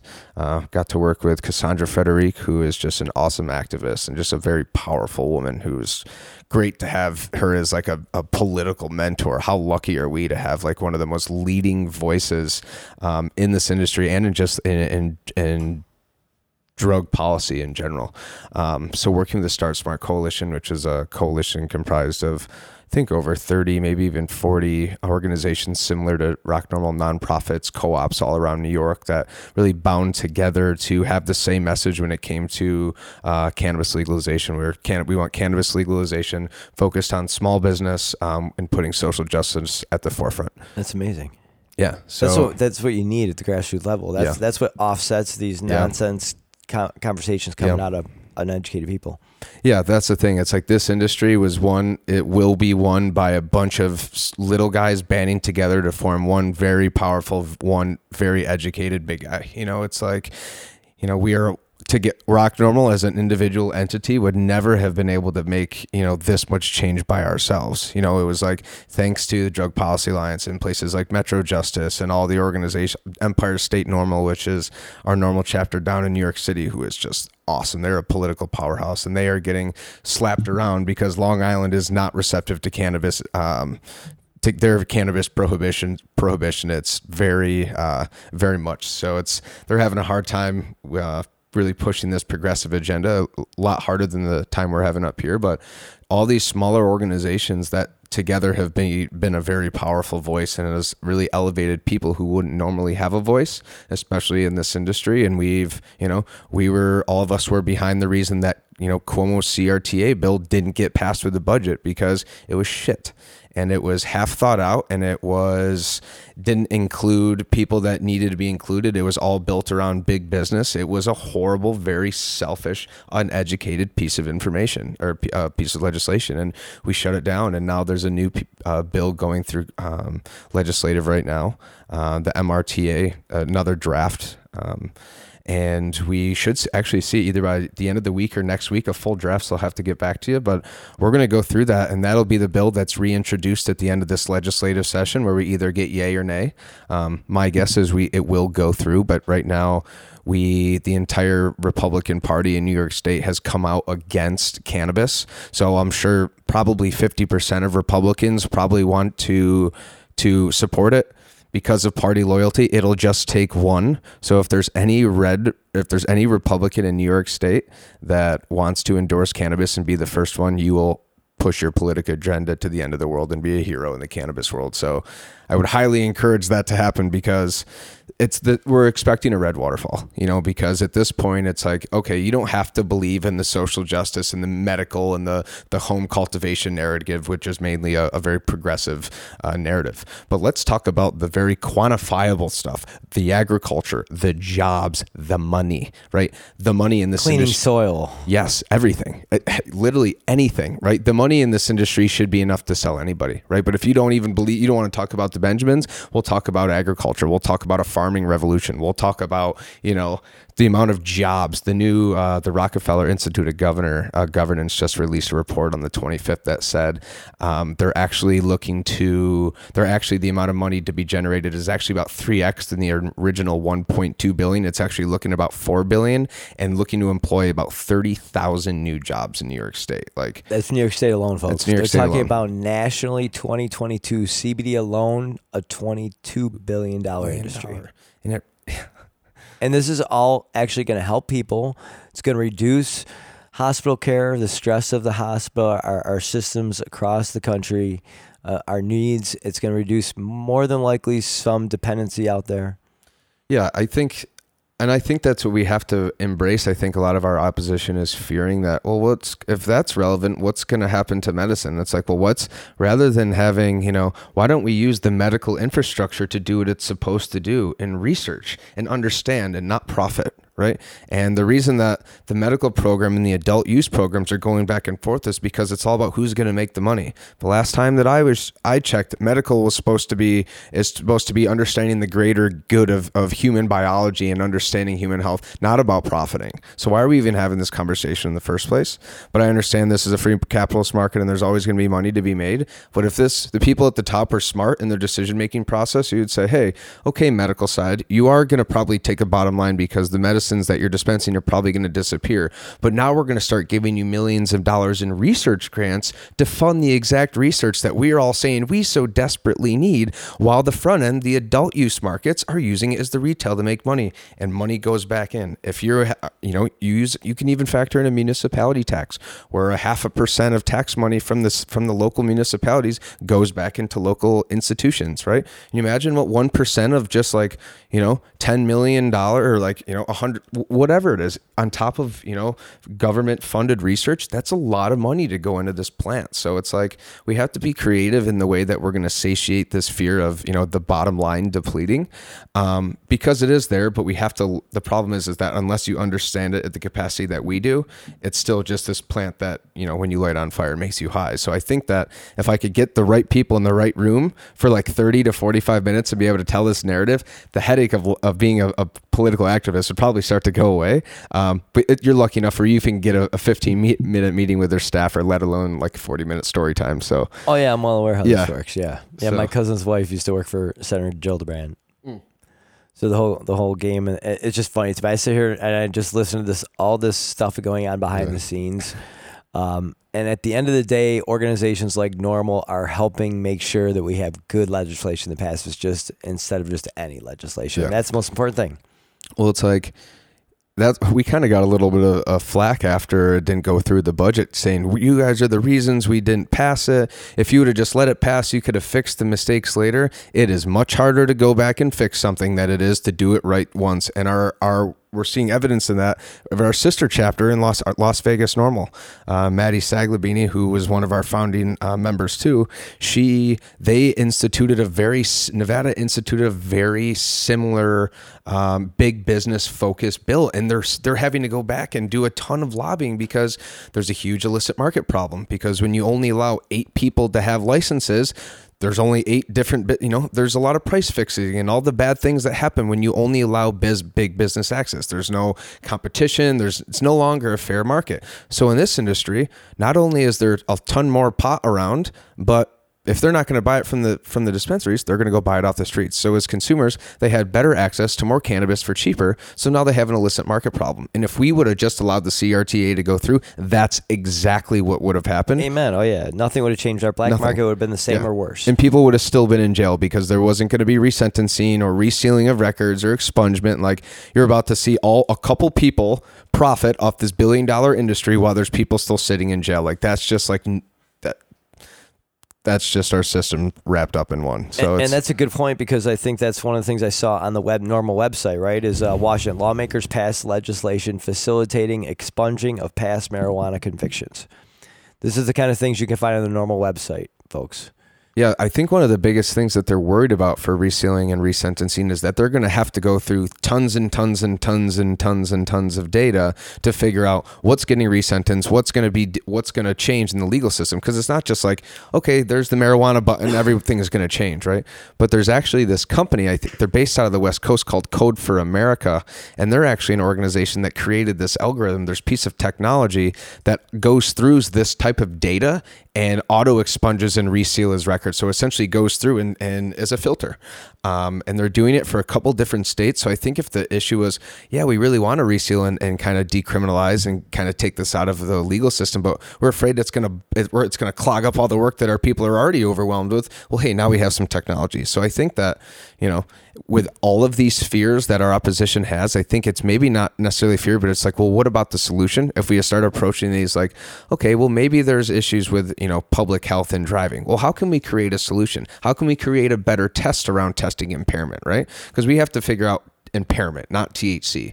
So impairment goes for any drug. Let's figure out a universal way to test impairment, whether it's booze or pot or drugs Or something. Or you're 80 years old and you Yeah. shouldn't be driving a car. I mean, Yeah. that's just as bad on the road as, as possibly someone who medicated wrong with the wrong kind of THC or drank Yeah. too much or had a bad day working. They're stressed out and they're rifling through cigarettes, Yeah. chain smoking their car, and they're just out of their minds. Yeah, you're impaired. You're Every one of those people's impaired, guys. it's that's so it's like coming to these issues with solutions instead of it's not a problem like here's it's not a problem well hey it may be a problem right? We're not arguing that some of your fears aren't problems but they're not yet problems. They're stipulations and they're fear-based stipulations.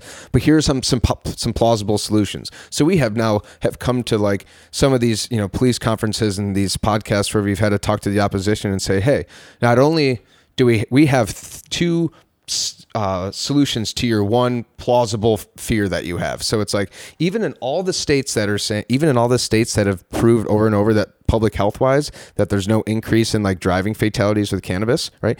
Here's the data, and if you don't believe that, here's two other solutions that we're going to help you in case that does happen. So it's like I think approaching it much better, you know, education first and then solution based after will has been very powerful. But like I said, it's like trying to get have these productive conversations with the right people for an elongated amount of time is nearly impossible. So So tell me about the relationships you've established. You mentioned earlier in the podcast, and I just want to touch on again with the with the senators, you know, the politicians you've been working Yeah. with, uh, because I want to I want to give them more kudos out and have mentioned again uh, because they really are advocates in our corner, Yeah. uh, and I want to make sure people know who they are. Um, one of the, also one of the things I raised a family, raised kids. I can't make a difference at a, a national level, but I also didn't know where to go to find information to see what was going on. So, so that explain the NORML website a little bit, and maybe what services people can find there by going there, because I'm looking at it, but I don't want to describe it to people. I want you to. Yeah, I mean, and we, especially around election time, will do a good job of making sure, like, here's where here's where politicians stand on the issue. NORML as a federal organization um, does cannabis like um, politician report cards. So where do they stand on cannabis? How is their you know their ideologies changed? What are they doing? Um, but yeah, like some of the, the big players in the New York cannabis game are Senator Liz Kruger, who's uh, down in uh, Manhattan or down in New York City uh, as a senator down there, and Assemblywoman Crystal Peoples-Stokes, who's the majority speaker. Um, Senator Liz Kruger wrote the MRTA, which has actually been in circulation for about six years, but keeps getting denied. And Crystal Peoples-Stokes was the first assembly person to ch- to, to co-sponsor and really champion it. Um, so th- then from there, um, we had you know David Gottfried. Um, a lot of you know a lot of people uh, on the assembly have been have been um, have championed this issue. Um, the Senate, because we are a newly Democratic Senate, um, this issue is controversial. So even if they do believe it, controversial issues tend to stay out of the conversation as much as possible. Um, so the support is there on the Senate, but it's just a matter of vocalizing it. But um, yeah, between Senator Liz Kruger, I mean, we've sat sat down with their chiefs of staff and them multiple times, especially Assemblywoman Stokes, Crystal Peoples-Stokes, because she's right out of Buffalo we've had many many close conversations with them. So it's really cool to see like okay what's really happening? Because you know before i got in politics you know if you know you're looking at the news and you're relying on media for information and political information. But when you sit down and you actually talk to the people who are writing the laws and are actually making the decisions you tend to see that what's actually happening and what the media is portraying are vastly different even in the in the media that we've been involved with. The narratives that have been rewritten when we sat down with 40, for 40 minutes for two interviews with news 8 and 10 and 13 and then all of a sudden we turn on the 8 o'clock news and it's like you just completely wrote the narrative and copy and pasted what we said to fit that. I'm like that is wrong but that's what happens so for me it was like a huge eye-opening experience. It's like if you're to learn and you're to like commit to truth hear it from the source. Don't take any take everything you hear with a grain of salt. Be very wary of the media. Vet all of your sources. Like that's what we're very weary of like all the sources and all the information we put out um, who we talk to to get information. But yeah especially you know politics will really eye open you know open your eyes to information validity and lack of validity Something you mentioned earlier intrigued me. You said you guys didn't even have a bank account at one point. So most people think lobbying it's big money, all this other stuff. Explain how you guys make a difference without having a big fat bank account with thousands of dollars of coffers, right? I mean, Yeah. Um, well, traditional lobbying, um, which is a really nice way, paid lobbying and like donating is a really nice way to say is bribing. You know, essentially what it is. So you you buy your way in as a donor. So if I was going to be, if I wanted to get in touch with Andrew Cuomo, the chances of me as a grassroots cannabis activist having a sit down with Andrew Cuomo is slim to none. But if I say, hey, I'm going to be a, a, a, big time contributor and I'm going to donate $100,000, but I'm going to need you to sit down with me for in my posse for one hour. I mean, that's, that's, how lobbying works, but it's a donation, right? Um, so what we have to do is we have to do it kind of the old-fashioned way, where we have to, you know, get the phone calls and the emails and schedule meetings with staffers. And you know, on three separate occasions, we took the hike to to Albany, the three of us, four of us at one point. Um, got an Airbnb, got up, went to our meetings all throughout the Capitol building, 15 minutes here, 15 minutes there, and sat down and said, okay, you know, Pamela Helming out of, you know, Wayne County Republican senator. She seems to be very, she's against cannabis, but she's, her interests seem to lie in agriculture. So when we go to her, we say, hi, here's all the statistics on why it supports agriculture. While you might go to another senator or assembly person who's like, oh, you seem to be interested in the opioid epidemic. Here's data for that. And it works remarkably well, especially because all the information is like, oh, you just see what committees that they're on, right? So you've put their committees out. Luckily, there's an argument for cannabis for every realm of the, this world and we just start you know, making our meetings. We go in, we educate, we ask all the right questions, and say, "Are you willing to put your name on this bill?" And more often than not, people are are will say yes. There's always going to be politicians that tend to linger, right? They don't ever. They just know how to be good politicians, right? They kind of stay, you know in the background noise. Rich Funke is very much like that. He sends he's a good politician because he just knows when to say something and when not to say something. Um, but he'll never be the first person to an issue. So it's like you have these champions and then you have people that hide. But if once you get more and more people to commit, you'll have these other politicians that'll come out in the woodwork and start to say stuff. But it's it's it's it's a science just as much of an art, and it's fun. I love it. Um, but it uh it's it's it would be a lot easier if you know we had coffers of cash, but you know it'd probably be too easy did you come up with these contacts due to just because you're affiliated now with NORML? You uh, you basically get a foot in the door just because you're affiliated with NORML and, and you're a chapter, or did the Empire or the New York City chapter kind of help you forge these relationships? Uh, we it's been a combination of things. Um, it was really just a matter of I mean, Mary got a lot of the context when she first started, but really linking up with DPA and really learning how to. Once you learn how to lobby and do stuff like that, it's like okay, here's how you find the the politician, right? Because really they work for us. So there's a certain process that you have to go through for them to talk to you. They cannot not talk to you. They work for us. They represent us. But like me getting a, a, a um, a meeting with somebody in, in Monroe County is different than somebody who lives there because you should be a constituent. So then it's like, all right, if whatever we have in our group, if we're their constituents, we're going to make the meetings because they have to sit down with us. And then we say, okay, we'll bring our whole crew with us. And if none of us are constituents, we'll find somebody else. So say you live in Syracuse and there's no NORML members, but we need to talk to somebody in Syracuse to say, hey, if you live in, you know, 14609, right, or whatever. Yeah, yeah 13024. Whatever. Yeah, yeah, I gotcha come to a meeting. Let us be our our, our Trojan surrogate. horse. Yeah, yeah be, our, be exactly. whatever. Yeah. So there's a method to our madness, and you know, like I said, if we had money, it'd be it would be much simpler. But it's also allowed us to be like really navigate. You know, first this we have this meeting, and truthfully, cannabis. Uh, I've heard this actually uh, uh, on a podcast this morning. Is that political or elected officials are much more likely to take meetings in this space uh, with grassroots activists. They don't like the suitors. They don't like the medical people and the big business people. They love grassroots cannabis activists. So for us, you know, we went to Albany a couple months ago and we got nine meetings. It was a very busy day, but we sat down with nine senators and assembly people, most chief of staff, granted, um, but a couple of the actual people, and had very productive, very uh, good conversations. And, you know, you always tend to associate lobbying with rallying and noise and pickets. And, and while that there is a time and a place for that, you know, the closed doors meetings and the education is where we've seen our most success. So it's been a very strategic, very pinpoint, very intelligent lobbying effort, and it's worked remarkably for us.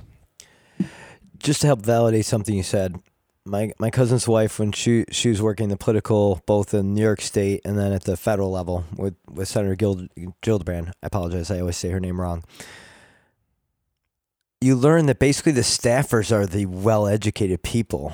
So so her role was to gain information on a certain segment and she had to learn everything she could about it and write policy for Yeah. it that would come out under her senator's name right? Like a lot of these times these senators aren't writing this stuff themselves people. So if he if he says he has a meeting and he didn't see the senator sometimes that's not the worst thing because you want to actually be in the room with the person who's gaining the research information for that. I mean it's always good to have that quick conversation maybe with that politician but generally speaking there's one staffer assigned to learn everything about the cannabis industry from every politician if you get in the room with that person that's when you're working best right am i right generally Yeah, I, I would agree. I mean, most of them, it's a very complicated issue, and they're dealing with an uh, ocean of complicated issues. So we can't expect them to be even really educated on the issue at all, let alone at the level that we are. So it is good because most of the staffers have a, a, some sort of an idea and are receptive to it, especially because it's not their name on the decisions. Uh, but the problem is a the relaying of that information um, and how it's time, right? We're always working against the clock, so it's like half of it is accountability. When we get that person in the room, we're asking the right questions, saying, "Are you? Where is your position on this? What would need to change? What is this? What is this?" You get them to you you get them to commit. It's kind it's a weird form of communication. It's not like you and I sitting here and, and shooting the crap. You know, it's it's uh, it's very structured, almost kind of. We haven't really had any hostile communication, but it's it's it hasn't always been the most informal. Um, but it's the luck, cool thing about cannabis is that most people do like to talk about it, except some of the Republicans are like, "Oh God, the devil's lettuce! You guys want to legalize cannabis?" But like most people just want to be educated. You know, you have a conversation, you start talking endocannabinoid science and stuff like that, and they're like, "Wait, what is what?" So you have to be patient. You- Or hopefully they had one testimonial story in their family of like an Yeah. aunt or an uncle or Yeah. or somebody who had like Parkinson's and Yeah. it, it relieved some of their and they're like now they're intrigued by it, right? Yeah, you can always hope for anecdote. That's what has built this industry. Um, most people will never admit it, but most people like that have have had some sort of story where it's like, yeah, that's really kind of foundationally how I got involved in cannabis. And then you kind of, you know, you don't. It could be easy to go in there and word vomit all over them for 15 minutes. You know, where do you start? But at least you lay down the foundation high. We're NORML. This is what we do. We understand that you sit on the committee of, of you know ag and markets, and you guys are looking for you know your farmers are having an issue with you know crop yield. Well, just to let you know, insert 157 facts about hemp. Um, this is where we'll leave it. And all of a sudden they're like, well, no one's ever presented it like that because every time I read about cannabis, it's some hippie smoking a joint and, you know, it's reefer madness. And you, you, you talk to them based on, you know, like people, like scientists, and it's, it's, it's, it's Yeah. an easy flip. It really is an easy pitch. Like m- many people don't realize that if you have a field that you're growing and you'd maybe put in a little hemp in that field, there are such benefits in that field just having that hemp in there. Oh, yeah. Aside from your other crops, I mean, there's so many. Not even just growing like it'll draw in like certain wildlife that might help. Like there's so many different. It'll pull the arsenic out of a, a apple orchard. Like uh, it's amazing. Yeah, hemp actually has some very, um, I guess it would be, they kind of have like some sponge properties where when you plant hemp, it essentially can um, take up all the bad nutrients and all the toxins out of soil. Um, and I like, I always think of like, oh, why don't they, you know, plant hemp in Chernobyl or a place where there's chemical spills or a place where there's like, you know, in Flint where the water was, po- you know, or the land was poisoned or something. But like, especially in like the way how densely you can plant hemp too. Uh, my friend Zach Sarkis over at the New York State Hemp Lab, who is just an hemp and agriculture guru when it comes to this stuff, told me that when there's enough. Um, you could plant enough hemp essentially along the I 90 corridor between Rochester and Syracuse that it could essentially create a, uh, an oxygen farm, a carbon farm, right? Which could help to restore the local um, ozone layer in the local atmosphere just by how much carbon dioxide it would take from the air and how much oxygen it would put into the air. And I'm just like, that is just like you cut down on like biofuel usage and like start p- pushing like solar energy. That's why there's a huge sustainability uh, initiative in this industry, rightfully so. It's a huge there's a huge carbon footprint, or, or there could be, but you start to couple like sustainability with like the knowledge of the hemp having this type of like lung capacity for the state you can start to see all consumables aside look look at the energy you know look at the energy market that's going to boom from this so it's like like you said, it's very easy to become exce- uh, uh, obsessed over it, and once you see it from so many angles, it's just like it becomes very fun to talk about.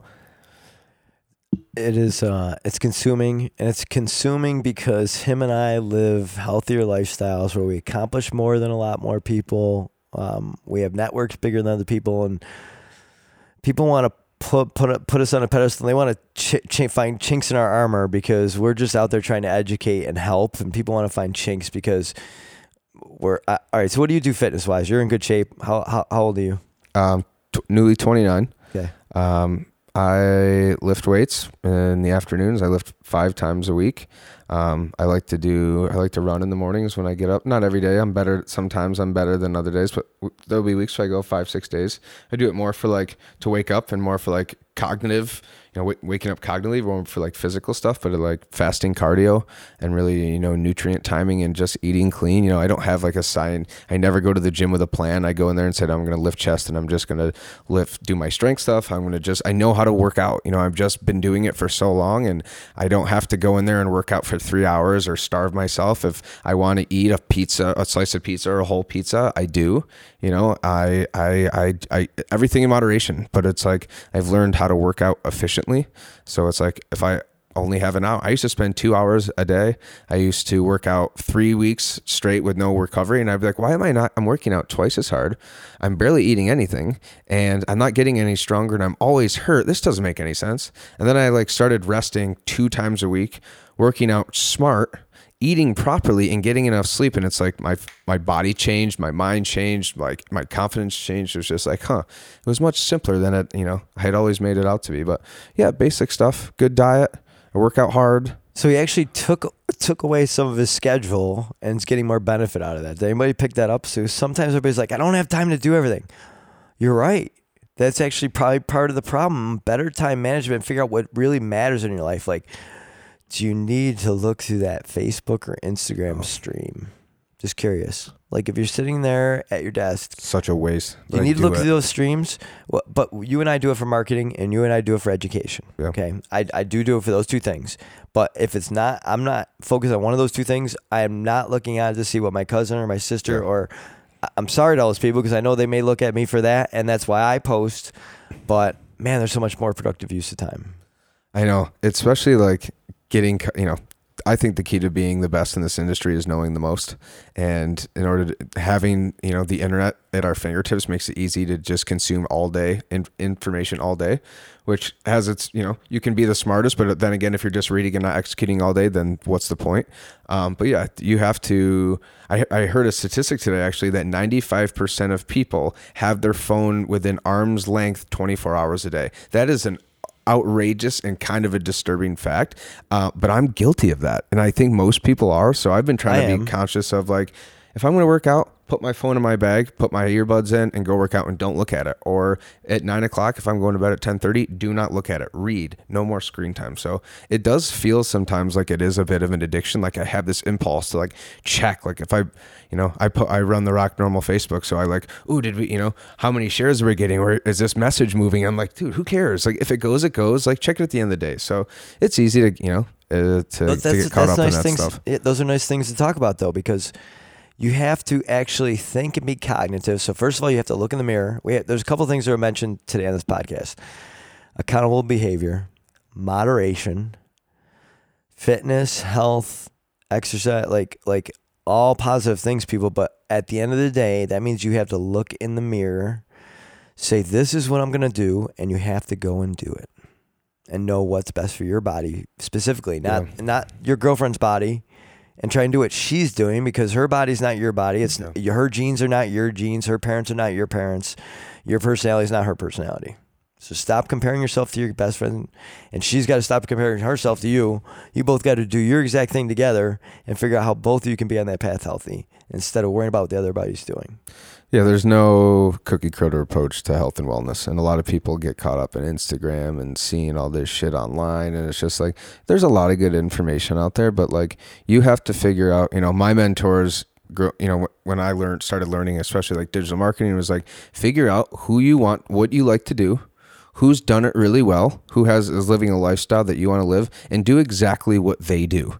If you have a certain body type out there that you like, if there's a fitness athlete or an athlete, figure out what program they followed, who's training them, and do what they're doing. It's not don't reinvent the wheel, but it's like you don't you can't compare yourself to a million people online and all your friends. It's just like figure out what makes you happy, figure out what makes what you want to look like, how you want to feel, and just do your own thing. You know, and it's it can get easy to get caught up in the distractions of like a an influencer based world and like everybody is a health and wellness coach online now and has all the answers when we know deep all these people are hiding behind their half naked Instagram posts that they're probably just as miserable as most people. It's just a, a front, you know, I hope not, but we know what the reality of social media and real life is. And unfortunately, it never really adds up to what we see online and what we've kind of assumed that reality is. You know, how many times on Sunday mornings when you wake up do you get that message, hey, here's your screen time report for the weekend? It's like, I don't want to look. There's days on like busy days, four, five, six hours a day. Like, what? You know what am i you know what am i looking at? It was an hour that on facebook? Who was i looking at on facebook and instagram for a whole hour that like a 124th of my awake hours was devoted to looking at somebody else that i will never ever meet nor do i care to? But why do i do it? You know and i think we're all kind of guilty of that but it's it's a but tough asking to the question to get to the root of it is half the battle because some people don't even ask Yeah. or realize that that question needs to be asked. Like they just expect it's part of their life well yeah i have to do this yeah What you? What do you mean you have what? My friends and I were just talking about this the other day. I hate to say this, but probably a lot of weightlifters are hiding a big insecurity issue. Like like a weightlifter who's sitting there lifting, then look looks himself in the mirror, takes a big deep breath, goes over, does a set again, goes right back to the mirror, looks at himself in the mirror, and flexes again.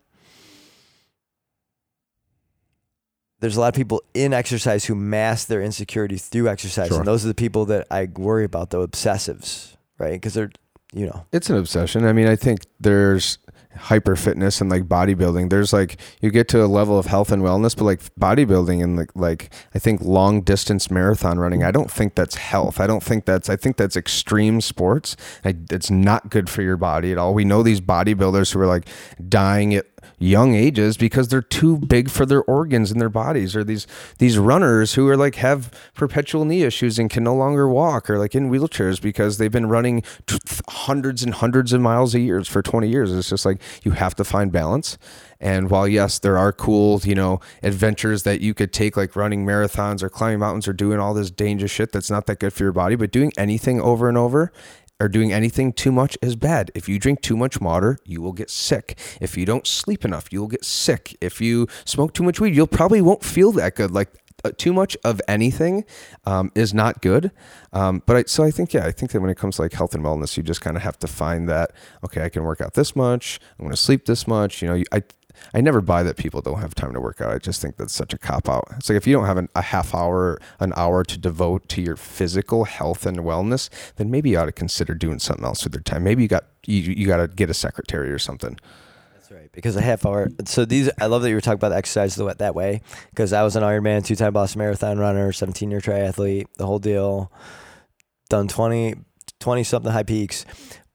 I've spaced it out, but I also learned that really my favorite is yoga, swimming, biking. That's the three things that will. I don't do yoga hardly enough, but Yeah. swimming, biking is what I'm gravitating to right now, and I play basketball. But generally speaking, you're exactly right. I learned that the marathons aren't weren't the most healthy. It was a great thing to have, right? Sure. To have that bucket list to say I could push my body. this. And to be honest, I'm gonna, I'm gonna. I was talking to a couple of friends about this. When you do an Ironman, it is a race. It's an 18 month training cycle, and then it's a one day race.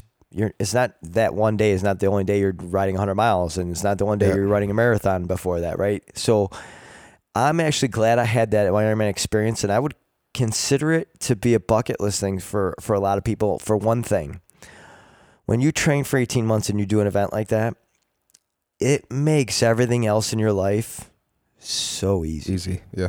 And to be honest, I look at a 24 hour day way different than I did before going through that two year experience. And and I'm a better man for it, no doubt. Uh, and luckily, my body's healthy because I use cannabis. I mean, I smoked the bong before I did the Ironman that day. Yeah. I mean, uh, Who knows? yeah, and that night I used it for recovery. I tell the story. I, I hate to repeat a story, but after that night, I did the Ironman, twelve twenty three, slept, drove all the way back to Rochester that night, played a soccer game against my son's twelve year old travel team, played center mid, scored a goal, and two, had two assists. Wow. Yeah, and talk smack to all the kids that couldn't outrun me. Going, I did an Ironman yesterday. I'm still running around all you Recovered guys. from cannabis. cannabis. It was all cannabis. I didn't use any ibuprofen or aspirin after the. Ironman. Everybody hear that? Cannabis. I've told it before, but now, now you've heard. it. That's a true story, 100%. No stiff legs after a five hour Wow. drive. Yeah. 1223 going full bore. The next day, you sit in a car for five hours, and I played soccer that night. No kidding. There's My not legs many hurt people. just thinking about it. The most people couldn't. So that's what I actually say. I agree with you, like that extreme stuff. But at the end of the day, going through that experience, uh, Oh, yeah. nobody can keep up with me. I mean, there's very, you know, other Ironmen out there can keep up with me, but none of my friends, they all think I'm whacked. They think I'm either weird or crazy. Well, it's But like entrepreneurship, you know, it's like physical entrepreneurship, you know, athletic entrepreneurship. You go through anything that's like causes constant stress and like it's kind of, it's like the X Men, you know. So it's like you get to a certain point where like for me, I don't ever what problems that I used to see a year ago, what I may have or a couple years ago, like I don't ever look at a problem and stress out and think I can't solve that. You know, it might be difficult or it might be like, oh shit, well that's a problem, but I don't ever, I can't remember the last time that I like panicked when something happened to me. Like uh, I was put in a situation where two years ago I'd be like, oh I'm screwed, that's it, business is over, I'm going back to work for the man. Now it's like, all right, well, so it's like for me being like two and a half years being broke and like almost homeless and depressed and like trying to find my way helped me. Like now it's just like okay, oh, that's a problem. Now we're gonna fu- good because now we're gonna solution it and actually make it better. So it's like, like I said, you do things like that over the course of your lifetime, and it can it might suck. Suck during then, you might get some flack, like, why are you doing this? Why would you put yourself through it? But it like paves the way for the rest of your life. Uh, we need to close with you telling me all about your products, how you started a product line. I, I want to end strongly with you and your products. Uh, uh, I want you to go as long as you can, but tell me like why you decided to start a product line, what your products are, and, and tell me uh, everything about it. Yeah. So like I said, I started Tiva uh, about a year and a half ago. Tiva. Yeah, Tiva is T I V A. Uh, TivaCBD.com is my website. Um, I will be migrating soon, so I have some cool announcements coming up. Really cool stuff. Um, but I got in, like I said, about a year ago. I actually like when I started using CBD. Um, I was like, I got to form. I found the the COAs and like the labs, and I was like, I want to get a product that's very similar. So I worked with a, a um, an extraction facility, a cultivator, a cultivar, and put together a product and uh, launched my first product. It was awesome. I was super pumped. Built my online um, website and which was really hard to do because every all these CBD shops are popping up around, but because no one can really nail down the online because you have to have a, a fully compliant company, a fully compliant product, which most people were not compliant. It had to be, it should have been full spectrum.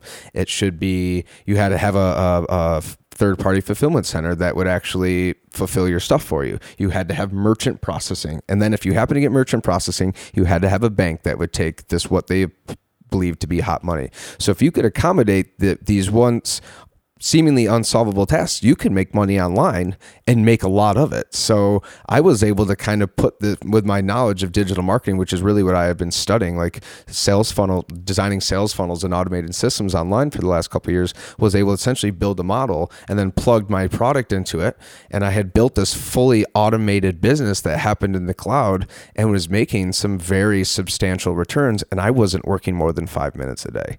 Like I could I mean, I could sell one bottle a day or I could sell 50 bottles a day and it would all happen. It was all getting drop shipped. It was all, it was awesome, right? I was really starting to say, wow, I was building this machine, right? So it's from there, I, you know, I knew I had an awesome product, but I never had the desire to be the number one CBD salesman in the world. Like I think it was cool. I've made a good living and I've done well and I get am growing every single day, which is awesome. But my vision is much bigger. It's to really understand canna- cannabis medicine full spectrum and to understand all of the cannabinoids, not just THC, not just CBD, CBG and CBN and all 110 and which I'm sure will there be many more as research actually happens and terpenes and secondary cannabinoids and flavonoids and all these things and truly create, you know, standards for the industry based on compliance, based on, you know, organic farming practices, all natural ingredients, you know, um, treating our cannabis products just like we would treat our food, um, and being able to have full spectrum cannabis medicine for people to use and have access to, and not only have products, but have science ba- based education. So, um, Tiva 2.0 is launching uh, this year, um, has some really cool stuff in the works, and there's going to be um, some really good stuff coming out of Rochester, New York just this year. So TivaCBD.com. um, full What, spectrum. what products can they find there? Yeah, I just sell full spectrum, uh, full spectrum hemp extract, um, but it it's, contains all the cannabinoids, high CBD, compliant amount of THC, terpenes, uh, all the cannabinoids. It's a fantastic product. And describe for people what it means to say compliant THC. Compliant means that you're so it has to a the product has to be derived from industrial hemp, um, and industrial hemp is cannabis that has less than 0.3 percent THC. And in order for be true industrial hemp, it has to be grown at an institution um, that is in a research program under the the 2018 Farm Bill or the former 2014 Farm Bill, right? So it has to be federally uh, registered. Um, you have to have a third party that does your lab results that prove that you have less than 0.3% THC. You should be bottled and manufactured in a um, FDA food grade, GMP certified um, food processing facility. You have to have certain language on your label. You have to, it compliance is the number one factor between people who are making it and people who are failing. Uh, luckily, I did have a pretty good mentor that helped me with the compliance part. Um, but I really built the company slowly by making sure I was fully compliant. All my ducks are in a row. I had a sound merchant services. I had all these things. And when I finally launched, I didn't even really have to spend any money on marketing because it just got around and publicity from being on NORML and just like, my name was attached to the brand and before I knew it I went from selling one bottle a day to you know a lot more than that so it was it's been a good ride and it's just really just getting started Are you nervous with uh, with all the interstate stuff, uh, sales? Uh, you know, some companies. It sounds like you do everything with your COA, so you're good. Yeah. But you know, there's letters going out there to CBD companies across the country and now that Yeah. doing bad stuff. So obviously, you're not. Um, are, are you in all 50 states? How how you been doing? Where's Um, sales gravitating? So I, I don't do a ton of wholesale to be honest. I do B2C. Um, I really do well in direct sales, use leveraging social media, uh, leveraging email marketing, a lot of stuff that I've been learning.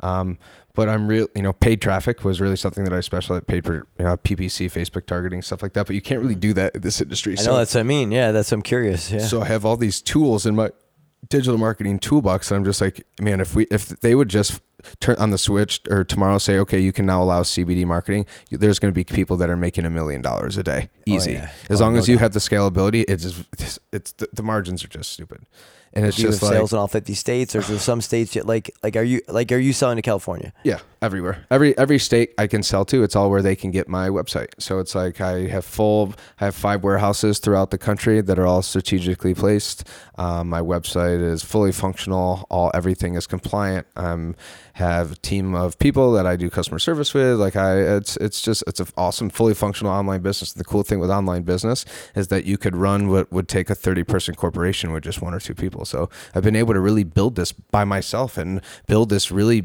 awesome, successful business with myself. But you can't do everything yourself. I'm at the point where I am building a team. Um, but I can't even imagine if I had a couple people to lean on. Um, that how how fast the company is going to grow. So I'm excited. Really, tw 2019 is going to be a huge year for me. Being able to go B2C is huge. That that's really where you make your most return. Yeah, Yeah, without a doubt. So I'm impressed. I can't wait. I can't wait to see what 2.0 is going to look like. yeah, me too. Can you list everybody all your social media places uh, where they can find you? ROC NORML, please, please, like be be say everything. Give it Yeah. all. So we really are just on Facebook and Instagram. Uh, Facebook at ROC NORML, same thing at ROC NORML on Instagram. Um, we're very active. Um, we are constant. I spend the majority of my day sifting through the cannabis indus- or the industry news, politically, agriculturally, scientifically, and finding the best information and giving it to our people and curating it for them so they have they we try to make them understand cannabis in real time and from and from a from a with truth. Um, so it's a really really good resource for for for truth and good information and conversation and people that are open about cannabis and want to talk about it. And um, I would encourage people to get involved in memberships and, and get, talk to us. We love talking about cannabis. We do it for a living, um, and we'd love to get involved in the organization. And your product line is Tiva. Tiva, TivaCBD.com. I don't have much Facebook visibility right now because uh, they shut me down. Because Facebook and Instagram are a bunch of big bullies. boo boo if it's funny though because in a non-cannabis industry facebook is the best marketing Yeah, tool in the entire world i mean it's it's It's crazy, but it's it is what it is. Truthfully, the way to win this uh, this industry is through organic content and using Uncle Google. You know, if you can learn the Google search engine, which I have some good partners that understand SEO very well, and you have the knowledge to create good organic content, that's how you're going to make it good advice. I, we appreciate that. Yeah. Thank you for the ROC NORML uh, education. I plan on being involved with your organization. Awesome. So I definitely look forward to that. I don't know how I can help you, but I will certainly find a way that I can, my energy can be on board with your team. So, uh, thank you for everything, sir. Thank you for the two hours. You educated a ton of people today. You validated a lot of things I've said in past episodes. So, my heartfelt thank you for. Hey, thanks us. for having me. Really good time. I was really. I hope we can do it again very soon. Yeah, we're, we're going to. So so that's definitely the plan. I want to put it out there now. I don't like to predict things or or say things about the future. But I guarantee within the next five episodes, we will have this gentleman on again, uh, as well as some of his contacts as well. Um, but because we want to get the updates on the state. So the minute we get the updated state information becomes facts, we're going to have um, we're going to have this gentleman back on again, and we're going to talk further, deeper on how the whole thing happened in New York. Yeah. Um, from my perspective, from my know, from from my knowledge, and him, and we'll be able to talk about it openly, and we can really talk about how this state worked out and how we are going to be a, a leader in this country for CBD production very soon. Yeah, def leader. We are going to be the beating heart of this of the cannabis industry, CBD, THC, medicine, um, and hopefully criminal justice reform. So if all goes well, we will see what will be appear to be a, uh, something worthy of the textbooks for a very long time because this is going to be uh, a, a true revolution in many ways. Amen. Thank you, everybody, and have a wonderful day. Remember, get off your couch. It is springtime. Rake those leaves you ignored in the fall. Get those fresh plantings out there. Absolutely enjoy the fresh air. Get out and exercise. Walk your dog. Don't put them out in the backyard. And have a great day, everybody. Thank you.